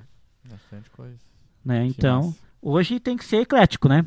E aí, Boninho? Tem que ser. Uhum. Ana, último comentário para nós. Vamos selecionar aqui um bem bom aqui, então. Que ai, tem ai, ai. Bastante galera aí, os fãs, Obrigado né? a todo mundo aí, né, que está é, assistindo. Valeu aí, né, o pessoal comentando. Que está acompanhando. Sim, comentando. Se inscrevam no canal para a gente chegar Isso. a mil inscritos. Ah, o Diego perguntou, viu, Júnior? É, é pra gente, e pra gente que canta aqui em Curitibanos, quem dá aula de canto e técnica vocal? Eu conheço só o Jefferson que faz esse trabalho, mas tem algum outro? Então tá conhece? Bom. Tem o Jefferson que faz o, esse trabalho na, no nosso projeto.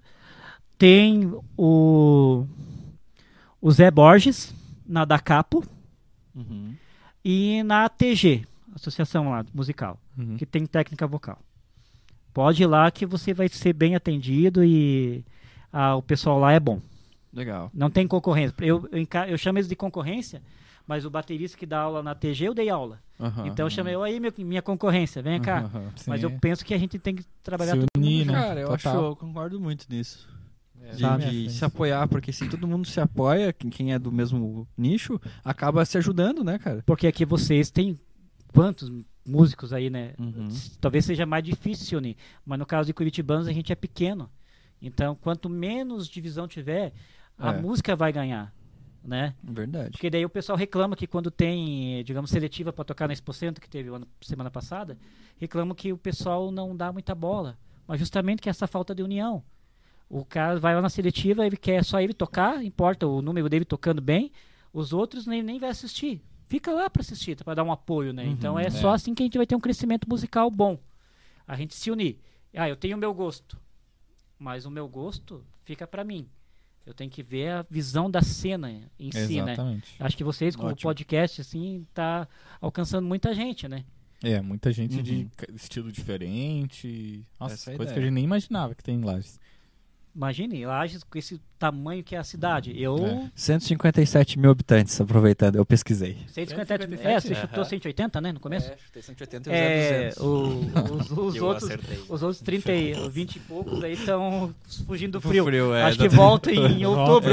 É, é, isso aí é o dado agora do inverno, né? É o dado do inverno, né? Quem tá na toca aí é, também é, não é. sai. É. Mas, Júnior, obrigado da tua disponibilidade aí, cara, de estar tá trocando essa ideia com a gente e... Obrigado de todas essas histórias aí.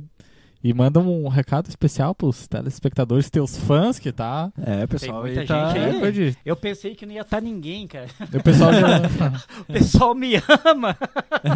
O pessoal tá assistindo e o pessoal vai assistir, assiste muito depois também. É, gente. Então Sim, vai ter muito... muito então, eu queria agradecer a você, Matheus. Não conhecia você pessoalmente, pois mas é, acompanho cara. você lá nas redes sociais. O José eu já conhecia.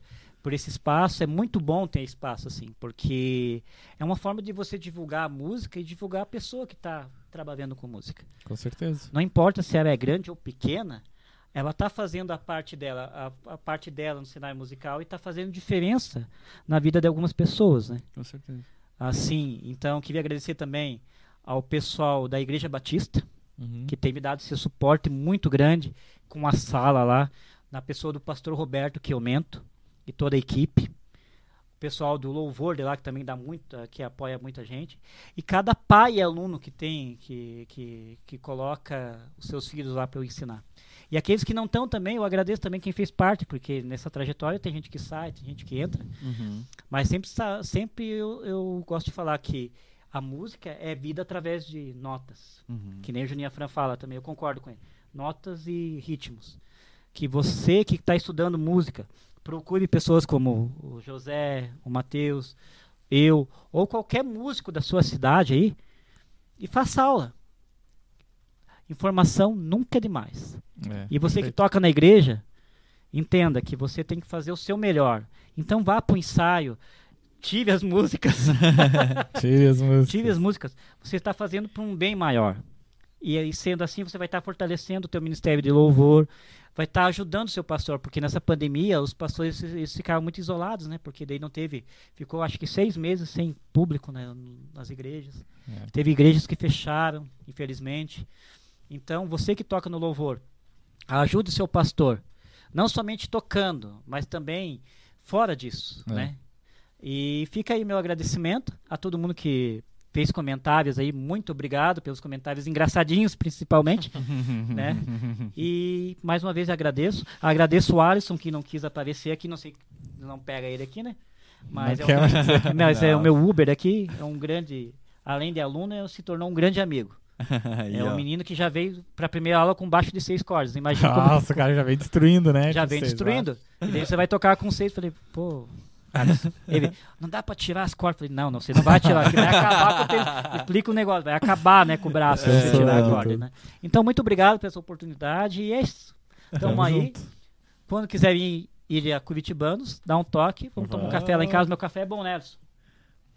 É. É. É. Então, é. Não, é o cara bom. Vai lá em casa e come quatro misto quente e diz que é bom. Então, depois é que mata a fome, daí... Não, é, é sempre assim, é ingratidão. É ingratidão. Mas Deus abençoe todos. Muito obrigado, obrigado Boninho, aí, por, Boninho. por ler os comentários. Né? O Boninho, para quem não, ninguém vê ela, ela tem um metro e oitenta de altura. Isso. E ela que manda aqui na, no, Exatamente, no podcast. A Ana que e ela manda. Dormiu até agora, agora ela, ela acordou. É a que manda na senzala. Tá bom, muito obrigado. Obrigado. Deus brig... abençoe a vida de cada um de vocês. Valeu. Obrigado, pessoal. Obrigado a todo mundo que assistiu. A gente tem muitos comentários aqui, a gente não pode ler todos, né? Tem o, o Gabriel mandando, o Gabriel Anchieta, que manda um salve pro Gabriel ah, de Blumenau. Sobre o Gabriel. O Gabriel um é um menino que o, o Zé Borges tá produzindo. Ele canta pagode, ele mora em Blumenau. Hum.